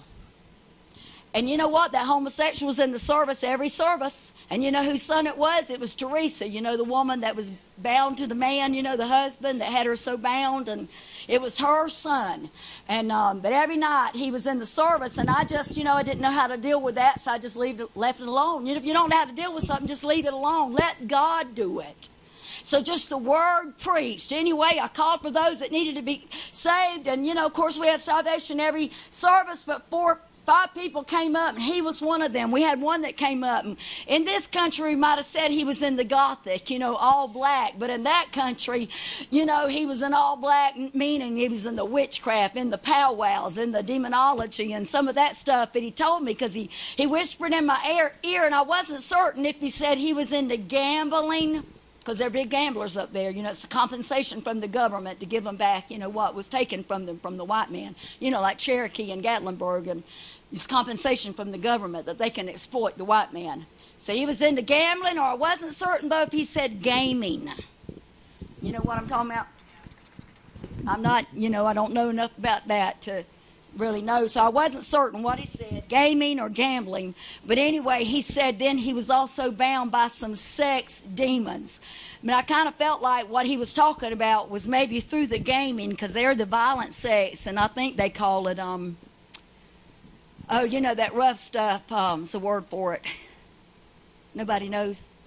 Yes, yes. I kind of thought maybe that's what he was talking about. And so, you know, all that stuff's over my head.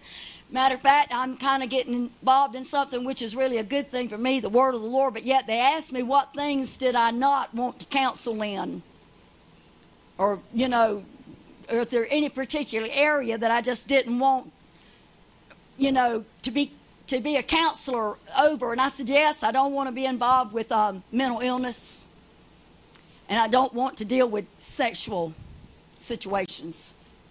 Well, I'm sorry, you know, I just Somebody's called to do that for sure. But, you know, there's, it's not easy when you go to dealing with people's lives. You got to remember there's life and death at stake. Suicide and cuttings and all this stuff, you know, goes on with all of this sexual demons. And I just didn't feel like I was comfortable enough, knowledgeable enough. You know, I just didn't feel like I wanted to put myself in that because you're up against a lot of things. You know what I'm saying? And I felt like me as a woman, you know, I'm not really equipped for that. But you know what? You know, God's will be done. But anyway, you know, I prayed for him. He gave his life to the Lord, but then that homosexual. And when I realized who was standing in front of me, it's like, oh, the all the fire went out. You know, I said, oh, God. But you know, and I just prayed a simple salvation prayer. And before I knew it, that young man that was bound, and you could tell it was obvious. I mean, some people, you can, it's not obvious that they are what they are. Some just look effeminate. Some, you know, you, you you know, they're full fledged into it. And some, you know, they really cover it well and you can't tell it. But him, you knew he was trying to be a female. I mean, and that was just so obvious. And so when I saw him standing there, I just said the same. I didn't feel anything. I mean, really, I didn't. But I didn't feel anything for any one of the five. Just prayed a salvation prayer. But, you know, God's so real, we don't have to make it happen. But all of a sudden, that, you know, homosexual fella, he just crumpled up in a little ball and he fell sobbing to the floor. And, you know, right, somebody had coughed up a bunch of junk, you know, demons and snot and just vomit, and it was just all there in a wad, you know, and he fell right on top of it, just sobbing, sobbing, sobbing. And you just have to say, well, you know you didn't do it. You, you just know that's beyond you. That's just an act of God. But anyway, across the room, Uh, Nancy had wheeled herself up to the front of the the hotel, you know, room that we were in, what is it called? Like the um, buffet room or, you know, wherever they hold their lectures and whatever. She had wheeled herself up, and all of a sudden, on her own, Mary, Nancy got up out of that chair and she began to shout and she began to dance and she began to praise the Lord. And she danced and she shouted until she fell flat on her face. Hallelujah. We've been helping her walk every service. And then all of a sudden, that last service, she got up on her own. She danced, she shouted. But putting me right back to the first prayer meeting, after that happened with Nancy, and after that happened with uh, Corey, you know, where the demons began coming out, I saw a gift. I saw a gift come out of heaven, and I saw it come and settle down on us. And I spoke it out. I said, Oh, I just saw a gift come down out of heaven or you know from the air come out from somewhere and it settled down on us and we were talking when we went out to eat you know how we do we you know kind of talk about what god had done and you know, what we saw, what we thought, you know, and we were talking about that gift. I said, well, maybe it's the gift of um, casting out devils. Maybe it's the gift of prophecy. Maybe it's the gift of healing. And then all of a sudden, Brother Donnie spoke up and he said, No. He said, I know what it is. He said, It's the gift of the Holy Ghost. I said, Oh my God. You know, come on now. We boast about a lot of things, but we don't have all the Holy Ghost. We've got a portion of the Holy Ghost. And so it was just the Holy Ghost in a greater dispensation. I mean, and God did these things throughout the week. And then Brother Donnie went back to his church that first Sunday, and that same gift followed him there. And even in that service, these demons began to come out. Now, it didn't follow me on the savannah, but I had a fire waiting on me. I had construction waiting on me. I had stresses and presses and hallelujah. But I'm telling you something, it is because of the prayer when we get in His face. Hallelujah. He's going to get in our face, and you cannot be touched by God and something not happen. But people are not close enough to Him to be touched. We've got to touch Him, and therefore, when we touch Him, He touches us. Are y'all getting anything out of this? So, this broad road represents a life of self indulgence and pleasure. And yes, I had the dream maybe because I was thinking not so much about pleasure, but maybe just resting. Well, y'all just bomb me if you want to, dart me. you know, just kind of taking a sabbatical, sort of, you know, but not really because you know I panicked when I woke up, you know, and thought I'd missed my prayer, you know. And oh yeah, I know it don't take all that. You don't have to pray all. No, but you do when it's in your spirit. When you got know God's called you to something, you don't do it because you're trying to please man. Man has nothing to do with it. Nobody sees me when I'm in my own private prayer chambers at home. No one. But that is my desire. That is my delight to be in his face. So I don't know, you know, just be careful. Put those frontlets up. You cannot afford to look you know what other churches are doing. You cannot afford to look at how full they might be. I tell you what, Sister Pat, I seen something on you this morning, uh, just a joy, hallelujah, that I've never seen, uh, you know, out of your life before. And I know, you know, this is the fruit of your labor. And don't you grow weary with what God's doing here. Uh, I tell you what, when you start out planting a garden, you don't come up, you don't start out seeing full grown corn. Uh, hallelujah. You don't walk out the next day and find tomatoes on the bush. No, there's a lot of labor that goes into that before you ever see the first little thing come up. Uh, you know, the radishes, I think, are one of the first crops you can plant, and you pretty much do see a turn in a week or two. You can go out there and find little plump red, you know, radishes. Hallelujah. But I tell you what, you go on and you wait a while, uh, and you keep working those rows. You keep working and digging and dunging around those little plants and pulling out those weeds and fertilizing and putting nitrogen out, putting the water if you have to, and you know, in a little while. Woo, you're going to get some first fruits. Hallelujah. So don't you get weary. Don't you let the devil talk to you. Hallelujah. Because I tell you what, I saw it on your face. If I didn't see it on nobody else's, then I really didn't, but I saw it on yours. You know why? Because these folks are kind of used to it. Sometimes we do get kind of gospel hardened. We do get kind of immune to what God is doing. We take it for granted. But I tell you what, you don't want to lose that. You don't want to lose and see the fire just displace me.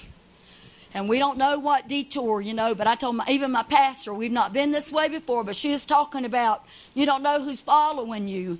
In that same a little sister living with me right now. She's from McIntosh, and I knew her years back. And uh, oh, her name's Winter Weaver, and she is, um, won't say she's a First Nations, but they don't call them that They are, you know, those uh, First Nations Choctaw. Her grandfather was a white man, but she's pretty much, you know, she's with that breed, you know, when there's a lot of depression still among those people and a lot of uh, oppression. I knew her years back. Uh, she got in touch with me on messenger, private messenger, but actually she wrote me in 2014. But all of a sudden, one day, just, to, you know, back February, March, you know, this year, like 20 messages that I didn't get, you know, all just swoosh came in on me on one day. The good, the bad, and the ugly, because people all around the world, you know, will see my face and see my that I'm a missionary evangelist, you know, and the anointing attracts all kinds. Hallelujah. And so I got all kind of letters that day, but I got hers. And the amazing thing was, she said, in all these years, she's never been able to forget me. And it was so precious because I'd never been able to forget her, and I tried to find her, and I couldn't find her. But then, you know, in that appointed time, I mean, if you're in His face, God's going to make sure that what's supposed to find you will find you. Hallelujah. And what you're supposed to find, you will find. And so um, she gave me her number and told me to call. And I, well, I, I wrote her back, you know, because I had all that going on. And so, on. but she did. She called me and we began talking. And she had had a wreck and she had a head injury and she'd lost her memory. I mean, she played keyboard and sang and played drums and uh, played guitar and uh, she preached from the time she was 12 till she was 21. She backslid. I don't know what happened, but her life took on a turn. She backslid. She got on drugs and she got married and her husband had an accident and he became paralyzed and Winter had the wreck and she had the head injury and she couldn't take care of it. I'm telling you, sometimes you think you've gone through something. She, um, uh, she couldn't take care of him, so the state came in and said they were going to put him in a nursing home. Well, he couldn't deal with that, so he killed himself. And, you know, the girl's just been through so much trauma. Her mama sells drugs, her mama's sister sells drugs, just so much boom, boom, boom, boom, boom, boom, boom. You know, just one thing after another. I tell you what, the devil tried to destroy the girl, so, um, so I brought her to stay with me, and she's been with me now going on five months. And I've been in the dream that I dreamed, because I've been trying to work with her and help her, she's she's retaught herself how to read and how to write, and she's she's doing a good job on the keyboard, but she's doesn't have any confidence in herself, and she can tear the drums up, but the keyboard she's just lacks the confidence and the singing. But yet we're trying to pull it out of her. You know, if there's a gift in there, God will pull it out. Hallelujah. I'm trying to work with her on prayer. You know, prayer's not strong for any nation or any creed or any people. Hallelujah. You got to cultivate a prayer life. So I've really been working with her. And she was going to come with me this weekend, but my sister Sonda and her husband, they're one of the twins had was having surgery, so they went, and it was a good opportunity for Winter to go and see her family. I don't care what your family comes out of, you know, you love your family. And she had gotten homesick, so she went home with them, and I kind of had a little bit of fear maybe that she wouldn't come back, but she's on her way back, and she's so excited to come back. She she calls me Mama Sheila. She she don't want to leave me, and she does kind of go into a panic when she's away from me because I bring stability and comfort. You know, we don't know what people's been through Hallelujah. And so, you know, I, I'm going to be there, you know, and every little thing, well, y'all not going to kick me out. Brother Albert's not going to kick me. I said, girl, we are never going to kick you out. This is your home. I just stressed to her, you know. But anyway, God's given me a little traveling buddy, and so I mean, she's precious. She's trying to get some disability, but when she went home this weekend, she found out she actually is eligible for widows fund or whatever, widows' rights or whatever. And I knew she was, but I mentioned it to her. But, you know, if you don't have the right people to steer you in the right directions, you know, you miss a lot. Are y'all getting anything out of this? I'm kind of just going on and on and on. But I am very excited about what God is doing. But, you know, it's not going to come any other way. It's not going to come through the big crowds. It's not going to come through great tent meetings, even though I do believe we're going to have them, but it's all going to be done through prayer. Everything that's done is going to be done through prayer. We pray, we obey, and then God is going to do His work. But you know, we've not even been this way before. The narrow road, let me tell you what narrow represents. Let me read that scripture. He said, Because straight is the gate. He said, Many there be which go in there at. It's no struggle to get on the broad road. It's no struggle to get into pleasure and get into, you know, self indulgence. I mean, is it? We all could just kick back in the lazy chair and turn the TV on. It's no struggle to do that. The struggle is getting up out of the chair. oh, come on now. I'm just a realist. I mean, that's just the way it is. I mean, I might turn on HSN or QVC or Fox News or just and I and it'll be on and I'm in the chair and I'm not hearing one word. Because that chair represents everything that I am. I mean, it's my study, it's my, it's my reading time, it's my rest, it's my composure, it's my, ah, give me a break moment here, you know, let me just chill. This is my chair, this is my space. Uh, hallelujah. So move. You know what I'm talking about? All in a nice way, but nobody gets in my chair. And, you know, during all those months, I wasn't even able to get in my chair at about 11 o'clock at night, you know, and then I just would sit there, zonked out. I mean, I'd be awake, but my mind would be displaced, you know, just way someplace, you know, in the far Netherlands or something. But, um, but this other scripture. So, I mean, it's no big deal to enter in on that road you know, and to walk on the broad road, life of self indulgence, pleasure. But verse 14 says, Because straight is the gate. See, straight also means narrow. And narrow is the way. She was talking about the way being direction. I mean, that way, that direction, that life is going to, it's narrow. And you know why narrow? Narrow is the way which leads unto life, and few there be that find it. Now, listen, if you're on the broad road, it's no big deal. You just walk on it. But if you're on the narrow road, look, few's going to be on that road. Why? Because they have to find it. Few there be that find it. In other words, it's not obvious. The broad road's obvious. We all want to chill. We all want to take a break. We all want to get to the mountains and forget, you know, that we're called to preach or called to pray or called to be an example or called to be a leader, called to responsibility, called to the work. We all just want to sit back and say, hey, forget you even know me. You know, forget my name, forget my telephone number. Hey, don't call me, I will call you. We all have that moment, don't we? Screening that phone. Oh, I can't bother with them today now. Not today, Lord, not today. But but many there be that walk in there at. Just walk on. That's all you got to do. No biggie, just go. Whatever you want to do, just do it. But if you're going to walk on that narrow road, first you got to find it. That's what he said. Few there be that find it, because few's going to search for it. Let me tell you something. If I if I misplace these glasses, there's going to be a hunt go on or my key to the car or to the house? Am I kind of being long winded? Um, there's going to be a, a hunt. And then not only am I going to get desperate, but everybody in the house, I'm going to call them to look too. Have you seen my keys? Have you seen my glasses? Y'all get up and help me, please.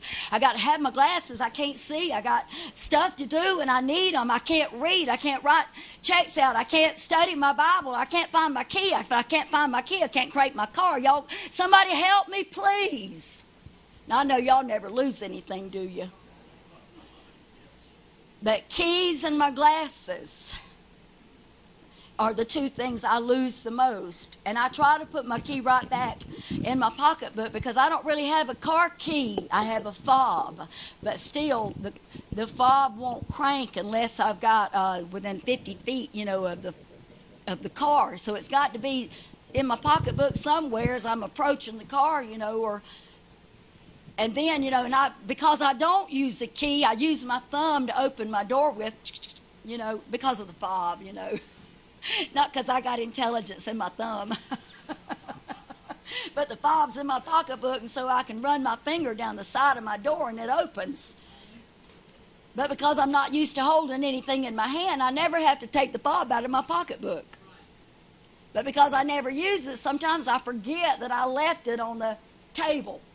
And then I'm locked out of the house. And I said, wait, I'm tired of this now. I've been locked out too many times. And Brother Meadows was supposed to make me a master key, and he never did do it. But anyway, it's all right, Brother Meadows. I told Albert, I said, just hide me a key somewhere on this property so when I get locked out of my house, I've got another key.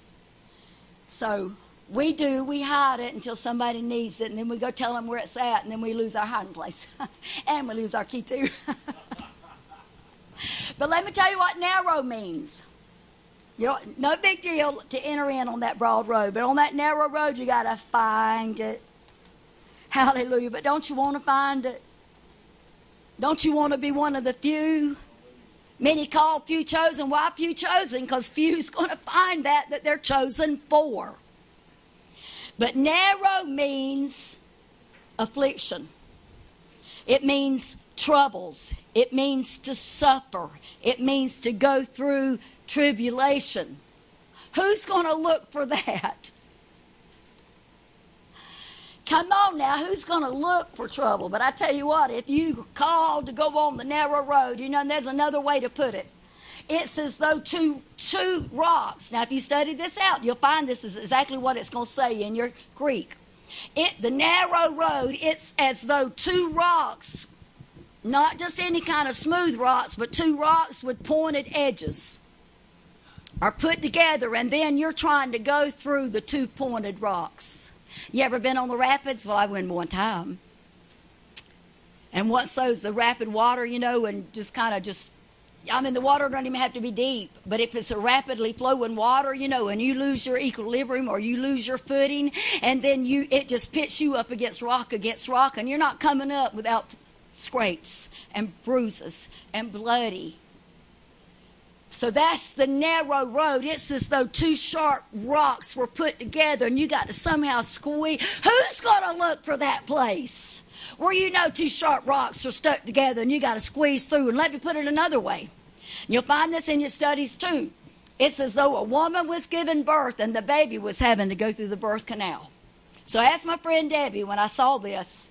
It's been some years back, not the scripture here, but I was studying something else. But it brought me to the narrow, you know, the narrow road here and I said, Debbie, wouldn't it be so much, because she's labor and delivery for 15 years. I said, wouldn't it be so much better for the baby to be born through C section? It's so much less trauma on the baby. She said, no. She said, the baby has to go through the birth canal. Because when it goes through the birth canal, all the excess liquid is squeezed out. And when the baby's born by C section, they have to manually do it. And it's almost never done without problems. So that narrow road is a type of the birth canal being born again. Hallelujah. So I'm steady being born again. I'm steady. I'm not saying I've been born all the way in, but I can tell you right now, I'm smack dab in the middle of the birth canal and I'm hollering, ouch! Those two sharp rocks are rubbing me and I'm bleeding. You might not see it today, but I'm a bucket of blood. Hallelujah. I'm a puddle. I melt right down in a puddle of blood. Well, brother, you'll be there. He's looking at me like, whoa, Sister Sheila. yeah. You're going to put up a tent? Woo! I can't wait. I'll bring some sponges. I'm not going to worry about band aids. That ain't big enough to cover up the hole you're going to have.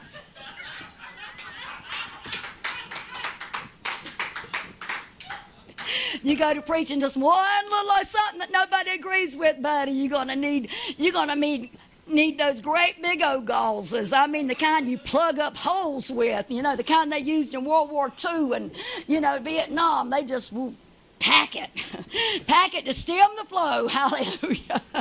and if you're looking up here, I got all kind of holes. Woo! Hallelujah. Some of them. And Paul said, I bear in my body the marks of the Lord Jesus. You better believe Jay could come out from wrestling with the angel. Hallelujah. With a limp. You ain't coming out without a scar. You ain't coming out without a limp. You ain't coming out without a bump or a bruise. Hallelujah! Because that is the narrow road which I choose. Hallelujah! Yes, I don't want to just go on that broad road. It has nothing for me. But I'm choosing this way of life. Yes, I hit a snag every now and then, like every day. Hallelujah. But being in his face helps me to deal with it. A few there be that find it. Praise the Lord. I'm getting ready to close. I don't know. I might have been a little bit long, and I didn't even go into the great thing, which this really is, because you know whether we want to admit it or not. Sometimes we all look, you know, for a little bit easier. Sometimes a little less. Lord, can't I just take a break, you know, every now and then from the stress, the strife, the you know, every now and then, Lord, just can I get a break? You ever think that, Brother Meadows? Can you just get a break sometimes? You know, so hence the dream. And it may be even more than that, but I feel like God is just saying, you know, we've not been this way before. And really, if we are on this road, we're going to have to hunt for it. It's in obscurity for a little while. But I believe God is going to clarify things for us. I believe we're going to be able to see the way. John 4 14 and 6, he said, I am the way, the truth, and the life. Hallelujah. This way that we choose, and we do choose it, we got to look for it. It is troubles, it's trials, it's stresses, it's afflictions, it's heartache, it's disappointments. God knows we've had disappointments. I'd venture to say we get disappointed every time it's church time and so and so doesn't come. We get disappointed. And you have such high hopes for people, and then after a while, though, you do get a little bit disillusioned. You know, and you say, oh, well, there's that voice that says, well, what's the use, you know? But the broad road says, what's the use? The narrow road says, stay on the trail. Sooner or later, you're going to come into the promise land. Hallelujah. But there is a journey we've got to go through first. Thank you, Jesus. Come on, just stand to your feet. There is something great, though, about to happen. I have to concur with Brother Meadows on this. Oh, it's been a, just a few weeks back. I don't know, six weeks. Time, yeah, I lose track of time, but again, I was asleep, and the voice of the Lord came to me. This is what He said He said, I'm about to put something in your hand. And immediately when He said that, you know, it woke me up, of course, that He's about to put something in my hand. And my mom went back to a dream that I had years back in the 80s where I saw an angel come down out of heaven. And y'all remember this. I told you. This angel was walking around. She was passing out gifts. And when she'd get to certain ones, she'd say, Hold out your hand. And they'd hold out their hand, and she'd put um, the angel, she was a woman, but she put the gift of, This is, use this, this is for cancer. Then she'd walk to somebody else and she'd say, Hold out your hand. And she'd say, Use this, this is for diabetes. And then she'd go to somebody else, Use this, this is for and she named off, you know, she just went from various ones, naming off different diseases. You know, they say that, um, or the studies, I tell you, that those 39 stripes represent 39 major diseases, that every other disease and affliction and sickness comes from one of those 39 major diseases. Does that make sense to you? So she was naming off, you know, the different things to use that for. But when she got to me, she told me to ho- she told me to hold out my hand and I held out my left hand. You know why? Because I, I always hold the microphone with my right. So I held out my left hand, and when she put the gift in my hand, it was a living, burning star from the galaxy. And it was alive when she put the star in my hand, and it rolled out of my hand, and it rolled to my feet, and it burned into ashes. And I know that the star represents the message. So when the Lord came to me the other night and spoke in that audible voice, He's about to put something in my hand. I mean, I woke up and immediately I thought about the star.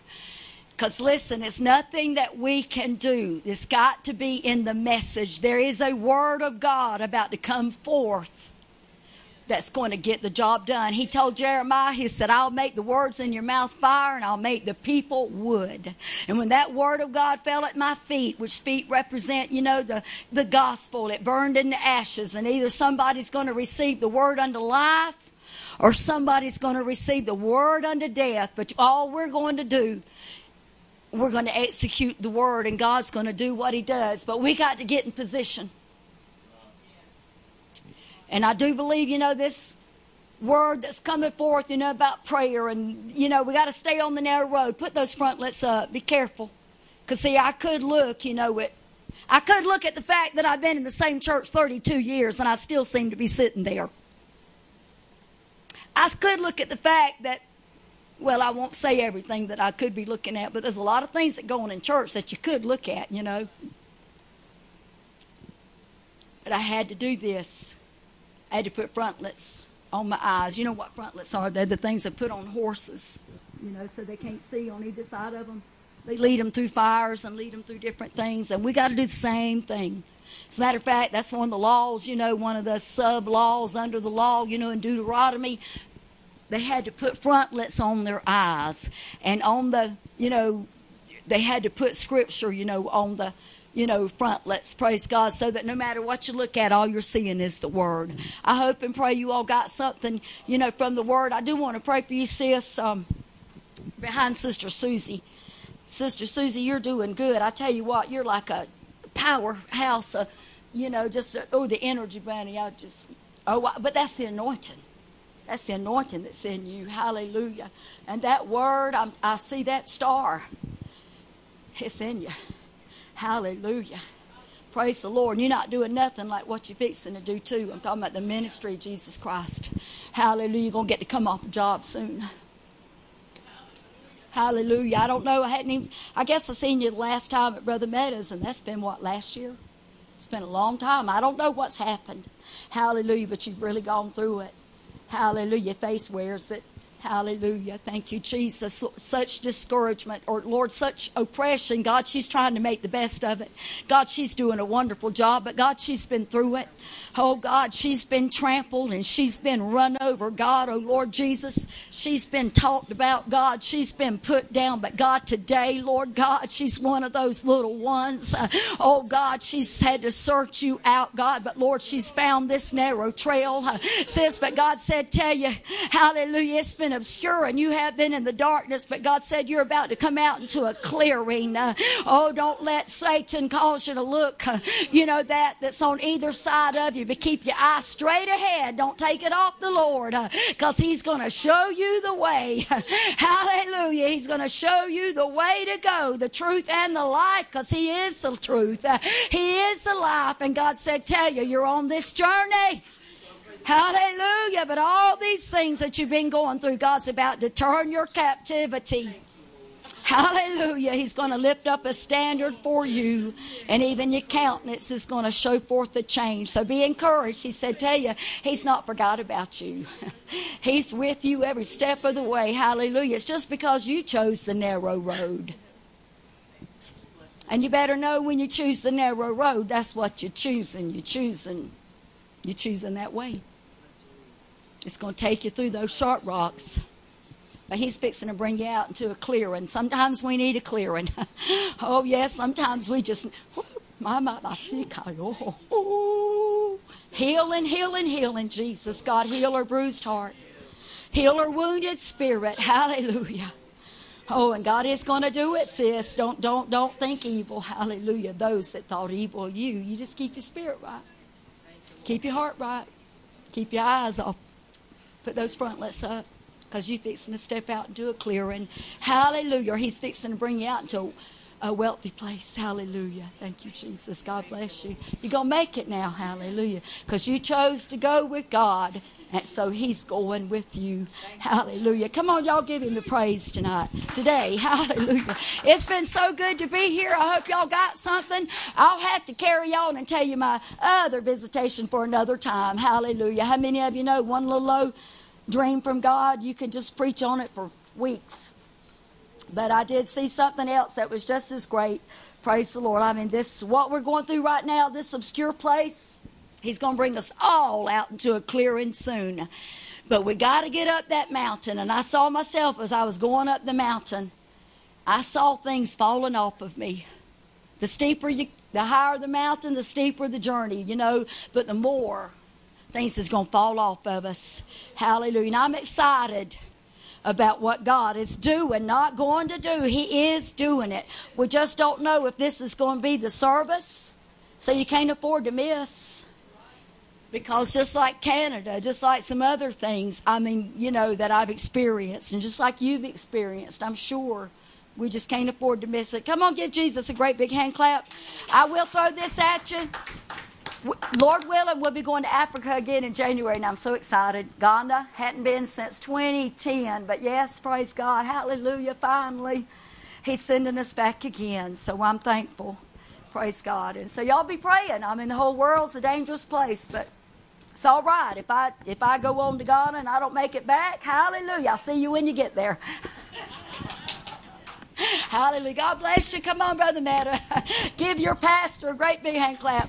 Praise God. I do hope and pray y'all got something. I was a little bit excited and, and scattered. Y'all just, uh, praise God, get there with me. Thank you, Jesus. Come on, give her and the Lord a good hand clap. I, I appreciate the word. I really do. You know, it's it's prayer. And I was talking to a, a brother late last night. I told you he's the one that calls me a spiritual father. And I said, I want you every evening, because he's still working a job. I said, I want you to go to your church, or I want you to get in your study, and I want you to go to prayer. And I said, I want you to start praying every evening, spending time in prayer. Because you know, but I mean, I know, I know preachers. A lot of them won't pray unless they got to preach. They won't study unless they got to preach. It's wrong. It's wrong. And the Lord has stirred my spirit on prayer. He stirred Brother Michael's spirit on prayer. My son is driving an hour and a half on Wednesday night to be in the Fort Payne service, an hour and a half home, has to get up and go to work next morning. And now he's coming up on Saturday night, and they're going to the church and getting in prayer because there's something moving in prayer. And I feel like the prayer here is fixing to start growing. And I know as we get settled in, we'll probably start having a, a, a midweek service. But I'm not interested in just having service. I'm interested in getting in prayer and cultivating a relationship with God and getting you to cultivate a relationship. And I'm fixing to challenge preachers. Preachers don't like it when I challenge them. I'm fixing to challenge them to start going to prayer every day, whether it be morning, whether it be evening, whether it be both, because I'm going to spend as much time as I can up here. I'll be up here all next week, as far as I know. There are things we got to go back and do from time to time. We had to go home last week. We didn't get to come back up till Thursday, but as far as I know, I'll be here all next week. I will be in this church every night in prayer. There may be times I'll spend it whole night. But we've got to get hold of this. Because something will happen now.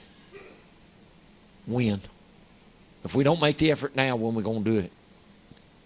Because I'm going to tell you something. Churches got complacent. People got complacent with coming. And, and you know what people will say when, when the Lord moves on them to pray? Well, I'll pray a little while. Don't bother. If you're not going to come to get in the presence of God and stay there until you feel the release of the Spirit of God. Does any know what the word pray through means? Do you know? When I first come to the Lord in 1972, when I got in prayer, I prayed till I felt the quickening and the release of the Spirit of God. That's what we call praying through. Every time I went to prayer, Sister Deborah, sometimes it's two or three times a day, I would not let up in prayer or come out of prayer, Sister Sheila, till I felt that quickening that God had heard me and I felt like I'd prayed through. I had to get back then. I had to get up four thirty every morning, but there'd be times it'd be twelve thirty, one, one thirty, two o'clock in the morning that I would be pressing in prayer, and I would pray through before I'd ever let up. I want that back. I want that back. I don't have it. We don't have it. People don't even know what it means to pray through anymore. They don't. They don't know what it means to pray through. And they think if you, you pray through, it's because you committed sin. you got to come repent.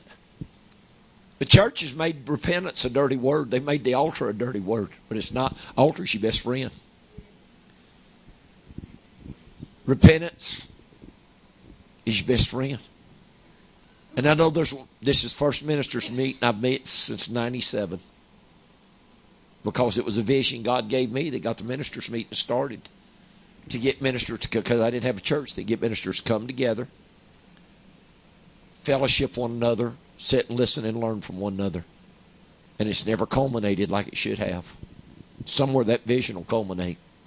That ministers will come listen to one another and learn from one another and fellowship one another and have love for one another. But this is the first minister we started in 97. This is the first one I've missed. But just circumstance.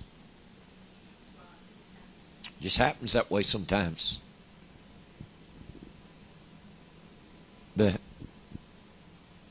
God's wanting to take us into a realm and a place in prayer that we've never walked in. Because He created us to live in us. Amen. He created us to live in us. And I want that spirit of prayer back. I feel like I've got a lot more knowledge in God, and I'm not saying God don't use me, God don't talk to me, but there's just there's a relationship there that my soul's crying out for, and I will find it. I will find it. But God has put a challenge in my spirit to press Him to move in Ellijay. There's going to be a move of God in Ellijay. You can't go back to 2012 when Brother Justin said he was listening to Camp. He was talking about a change and God moved. 2014, God spoke of change, the things God spoke about the kingdom, the way God changed my life. Pulled me totally out of the Fort Payne church, put me up here. Everything God's done. How God spoke to us to stand still, and there for six months I couldn't even I couldn't even preach, couldn't go anywhere, couldn't do nothing. Man, you talk about somebody climbing the walls because I couldn't be in church. It wasn't that I had to preach, I just want to be in church. Because I love and I and people that don't want to go to church and don't want to pray and don't want to seek God, there's something wrong with you. Because when I fell off the roof in 2000 and I couldn't get on my knees to pray. Course, I know you don't always have to get on your knees. I couldn't. I didn't have the energy. I couldn't. I hurt. And then when I that stuff with that sugar hit me and I didn't have the energy to do anything. For months I didn't have energy. Couldn't pray. Oh God, I thought I was going to die. Because prayer's been my life going into 45 years. I've always prayed and sought God. Always. Always. But there's there's something changing, there's something moving. There's a working of the Spirit of God. And I appreciate this encouraging word today. Appreciate the direction because it's all about prayer. Good church ain't going to do it. Good singing ain't going to do it. Good preaching ain't going to do it. Having knowledge and wisdom ain't going to understand. I mean, the Bible plainly tell you knowledge will puff you up. Is that not what the word says? Knowledge puffeth up. It's going to be getting back down to the basics in prayer. And I appreciate this word today. And the Lord dealt with my heart last week, and I brought it out in Fort Payne. And I don't think I've mentioned it anywhere. But the Lord started dealing with my heart again about people getting back to giving. How many of you know what the word prove God means? You ever heard anybody use that phrase? People used to prove God all the time, so she don't prove God anymore. But the Lord taught me years ago that if you face something or you're facing something, you prove God. And so many times I've proved God over the years. And God always comes through. I can remember years ago, I don't remember where I was, I was out on the field. It's when I still evangelized.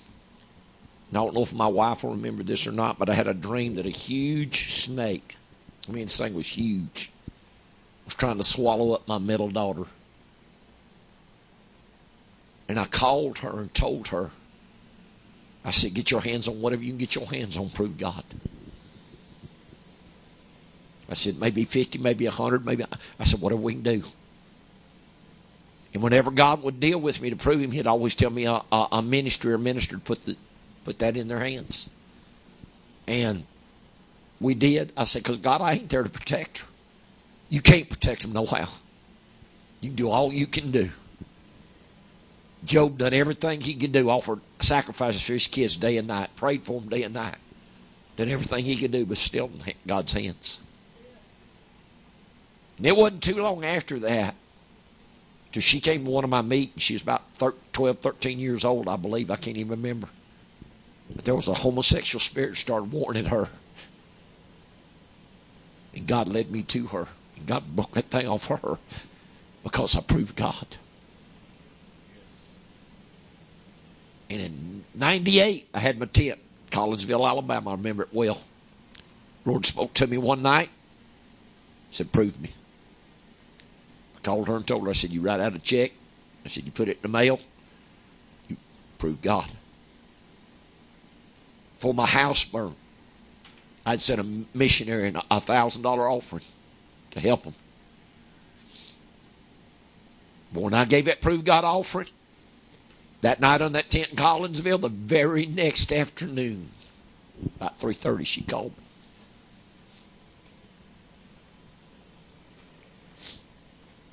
And I said, What? She said, I just had a wreck. She said, I topped a hill, it's pouring down rain. Lady sitting dead stopped in the road. I didn't see her. I topped that hill. She said, Then it's too late. I said, You okay? She said, Yeah. I said, In the kids with you? She said, Both of them. The two girls with me. I said, They okay? She said, Yeah, everybody had their seatbelts on. I said, There she proved God offered. We got to get back to living by the word, to proving God, to honoring God with our tithe and offerings. Brother Donald was just testifying, and Sister Deborah was testifying this morning. In the last month, probably about the last month, hadn't it? God's paid off two debts. I'm talking about one was a company like you work for. And the lady called them in said, Here's your title and your keys, and forgave several hundred dollars. That don't happen. Nearly six hundred dollars. A, a, title place called Sister Deborah said, "We got a surprise for you." And she went in, and because they'd been such a good customer, they gave her back her title and her keys and forgave over nearly six hundred dollars. That don't happen. But you know why? They've been given bountifully to help us to sustain us up here because things are tight right now. About, about a month ago, Brother Donald's boss called him in, wrote him a check, paid off another loan. She gave it to him. You can't outgive God. And that's why I tell people when you get in the fire, don't get out of church, don't get away from the word, and don't quit giving. I don't care how you're stressed financially. Because when you stay with that word, and if God speaks to you, prove Him. Because His word says, I will open unto you the windows of heaven and pour you out a blessing. There's not room enough to receive it. And I will rebuke the devourer for your sake. It's not what you give, it's your obedience. Because the Lord told me, $20 to some is a sacrifice. But I had a man who used to come to my meetings just every now and then. He'll still support me just every now and then. But he could reach in his billfold, take $1,000 out $100 bills, never miss it. Never miss it. He come to one of my meetings years back. God delivered him from a suicide spirit, alcoholic spirit, cigarettes. I mean, when he walked on the tent that night after service, he hadn't slept in four days. He had a demon talking to him, about to devour him. He's talking to him about taking his life. It's very successful. And he turned around and bought a piece of equipment for me that I very desperately needed. $23,000. Turned around wired it to me so I could buy that piece of equipment. And I met him and his wife somewhere a couple of days later, after God delivered him and ate breakfast with him and thanked him, he looked at me and said, Susie said, pocket change. So see, something a hundred dollars to me might be a sacrifice, but there's people out there got thousands. It ain't what you give. It's the obedience with God. But when you get in a warfare and you get in a struggle, you can't seem to break free and God talks to you And God deals with you. Don't think you can't prove God. You can prove God. If it takes everything you got, you can prove God. The widow woman at Zarephath proved God with her last handful of meal and last bit of oil in the cruse. And what did the man of God tell her? He said, Go get me some water. She went to get him some water. She started off. He said, Oh, by the way, I prayed thee bring me a piece of bread. She said, Man of God. She said, I got a little handful of meal and a little bit of oil. She said, I'm fixing to fix the last meal for me and my son. He said, We gonna eat it and die. He said, Fix for me first. Is that not the word? He said, Fix for me. You always take care of God. If you think I'm saying any of this get you money, keep your money. I'm telling you what the word says. I'm telling you proven testimonies down through the years. You can testify all the times you've proved God. A lot of you can. This is something people have let slip, and I believe God's going to bring it back to our remembrance. Are you hearing me? Because we come into the place now, the just are going to, we're going to walk by faith. We're going to walk by faith. We're going to have to. We're going to get there.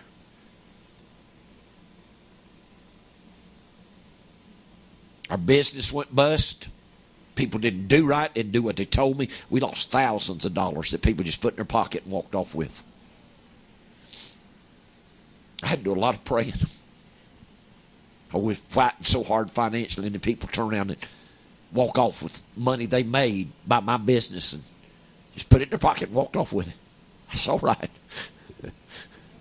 you better believe God will handle it. We have one of them buy a piece of equipment on our account. And I found out about the other day, I got in touch with them and asked them about it. I ain't giving it back to you. I ain't going to pay for it either. I said, okay. it's all right. God can handle it. But God puts you in place you got to pray and keep the right spirit. And I don't want nothing in my spirit. I want to learn to pray for my enemies.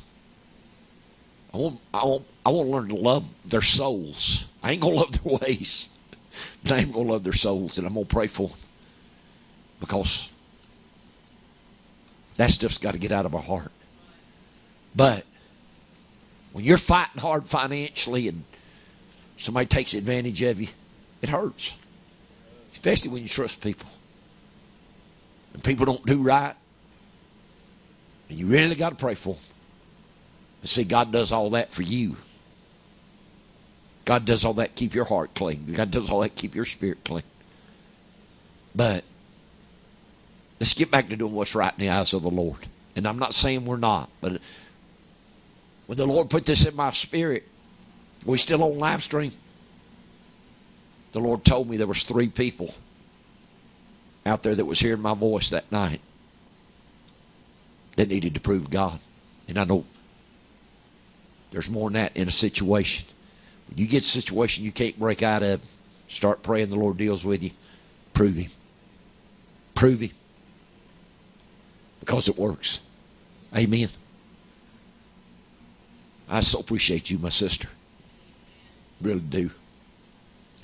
We're not in a place we can help you much right now. But you know I've helped you in the past. And you know we will again. But I want y'all help her today. Amen. I want y'all help her today. Because I've been on the mission field with her. Like I said, we went to Canada May of last year. We had, oh God, just the miracles and deliverance was unreal. I mean, it was, and we'll we'll go back at the right time. But see, I can't. I got a man right now that I I preached for him in 2002. Met him in 2000. Uh, I don't know how many y'all remember Brother Franklin Walden. Uh, he had a great deliverance ministry back in the 50s and 60s. He had a church in Canada. And he had a heart attack in 94. And after that, he wasn't able to do a whole lot. And he called me in 2000. I was just recovering. Matter of fact, I hadn't really preached any. I think this is either June or July of 2000. I hadn't preached any since I fell off the roof. And he, he, he called me and wanted me to fly to Canada and preach his camp meeting up there. And we did. And we met a man up there that had a church about 100 miles away. And so I went up there and preached for him. And then in 2002, we carried 22 people from church in Fort Payne up there. And little old church, probably about as long as this, but half as wide. I mean, narrow. And we had that thing packed. And I was there the last service. And a lady come and had to come up steps like it's out here. But there wasn't no ramp. She was on crutches. And I stand outside, says Sheila. And she walked up. She's walking on the crutch. I said, What's wrong with you? She said, I got lupus. She said, I'm dying. Can't walk. Spirit of God fell on me in that service. God healed that lady. Ten minutes after God healed her, she walked down the aisle with her granddaughter, took her in her arms, no crutches. Walked down there. Said, Would you dedicate her to the Lord? And that man's been contacting me for the last year. Please come. Please come. Please come back. We enjoy your ministry. We need this kind of word. Matter of fact, he used to get my CDs out of Fort Payne when we started the church. And he told people, he said, if every one of y'all get these CDs and just give a dollar a piece for them, he said, you could really help this man. And he used to listen to my CDs. I don't know if he still, but I just got a message from him a couple of weeks ago. Please pray about coming for a, a fall camp meeting. Please pray about coming. He's about 100 mile out of Toronto up there. Good man. Loves God. But I met him when I went up and preached with Brother Walton. That word I preached so set their soul on fire. There's a feel out there. I'm not going anywhere right now unless I'm led by the Spirit of God. I mean, God's got to speak to me. But there'll be a time. You hear me? There'll be a time. This thing's fixing to explode. I know it. I feel it. So fight for what God's doing here. Support what God's doing here. Help Sister Sheila today. Help her today. You won't regret it. Amen. You won't regret it. Because she going she gonna use the offering for the right thing. She gonna do what's right in the eyes of the Lord. I believe that. You appreciate the Lord? Will you stand? If you got something, Sis Sheila, put it over here in the pastor bucket. Tithe and offering for the church. Y'all don't put it over here in the tithe bucket. But come, let's do what's right in the eyes of the Lord. And don't forget your missions if you got something for missions.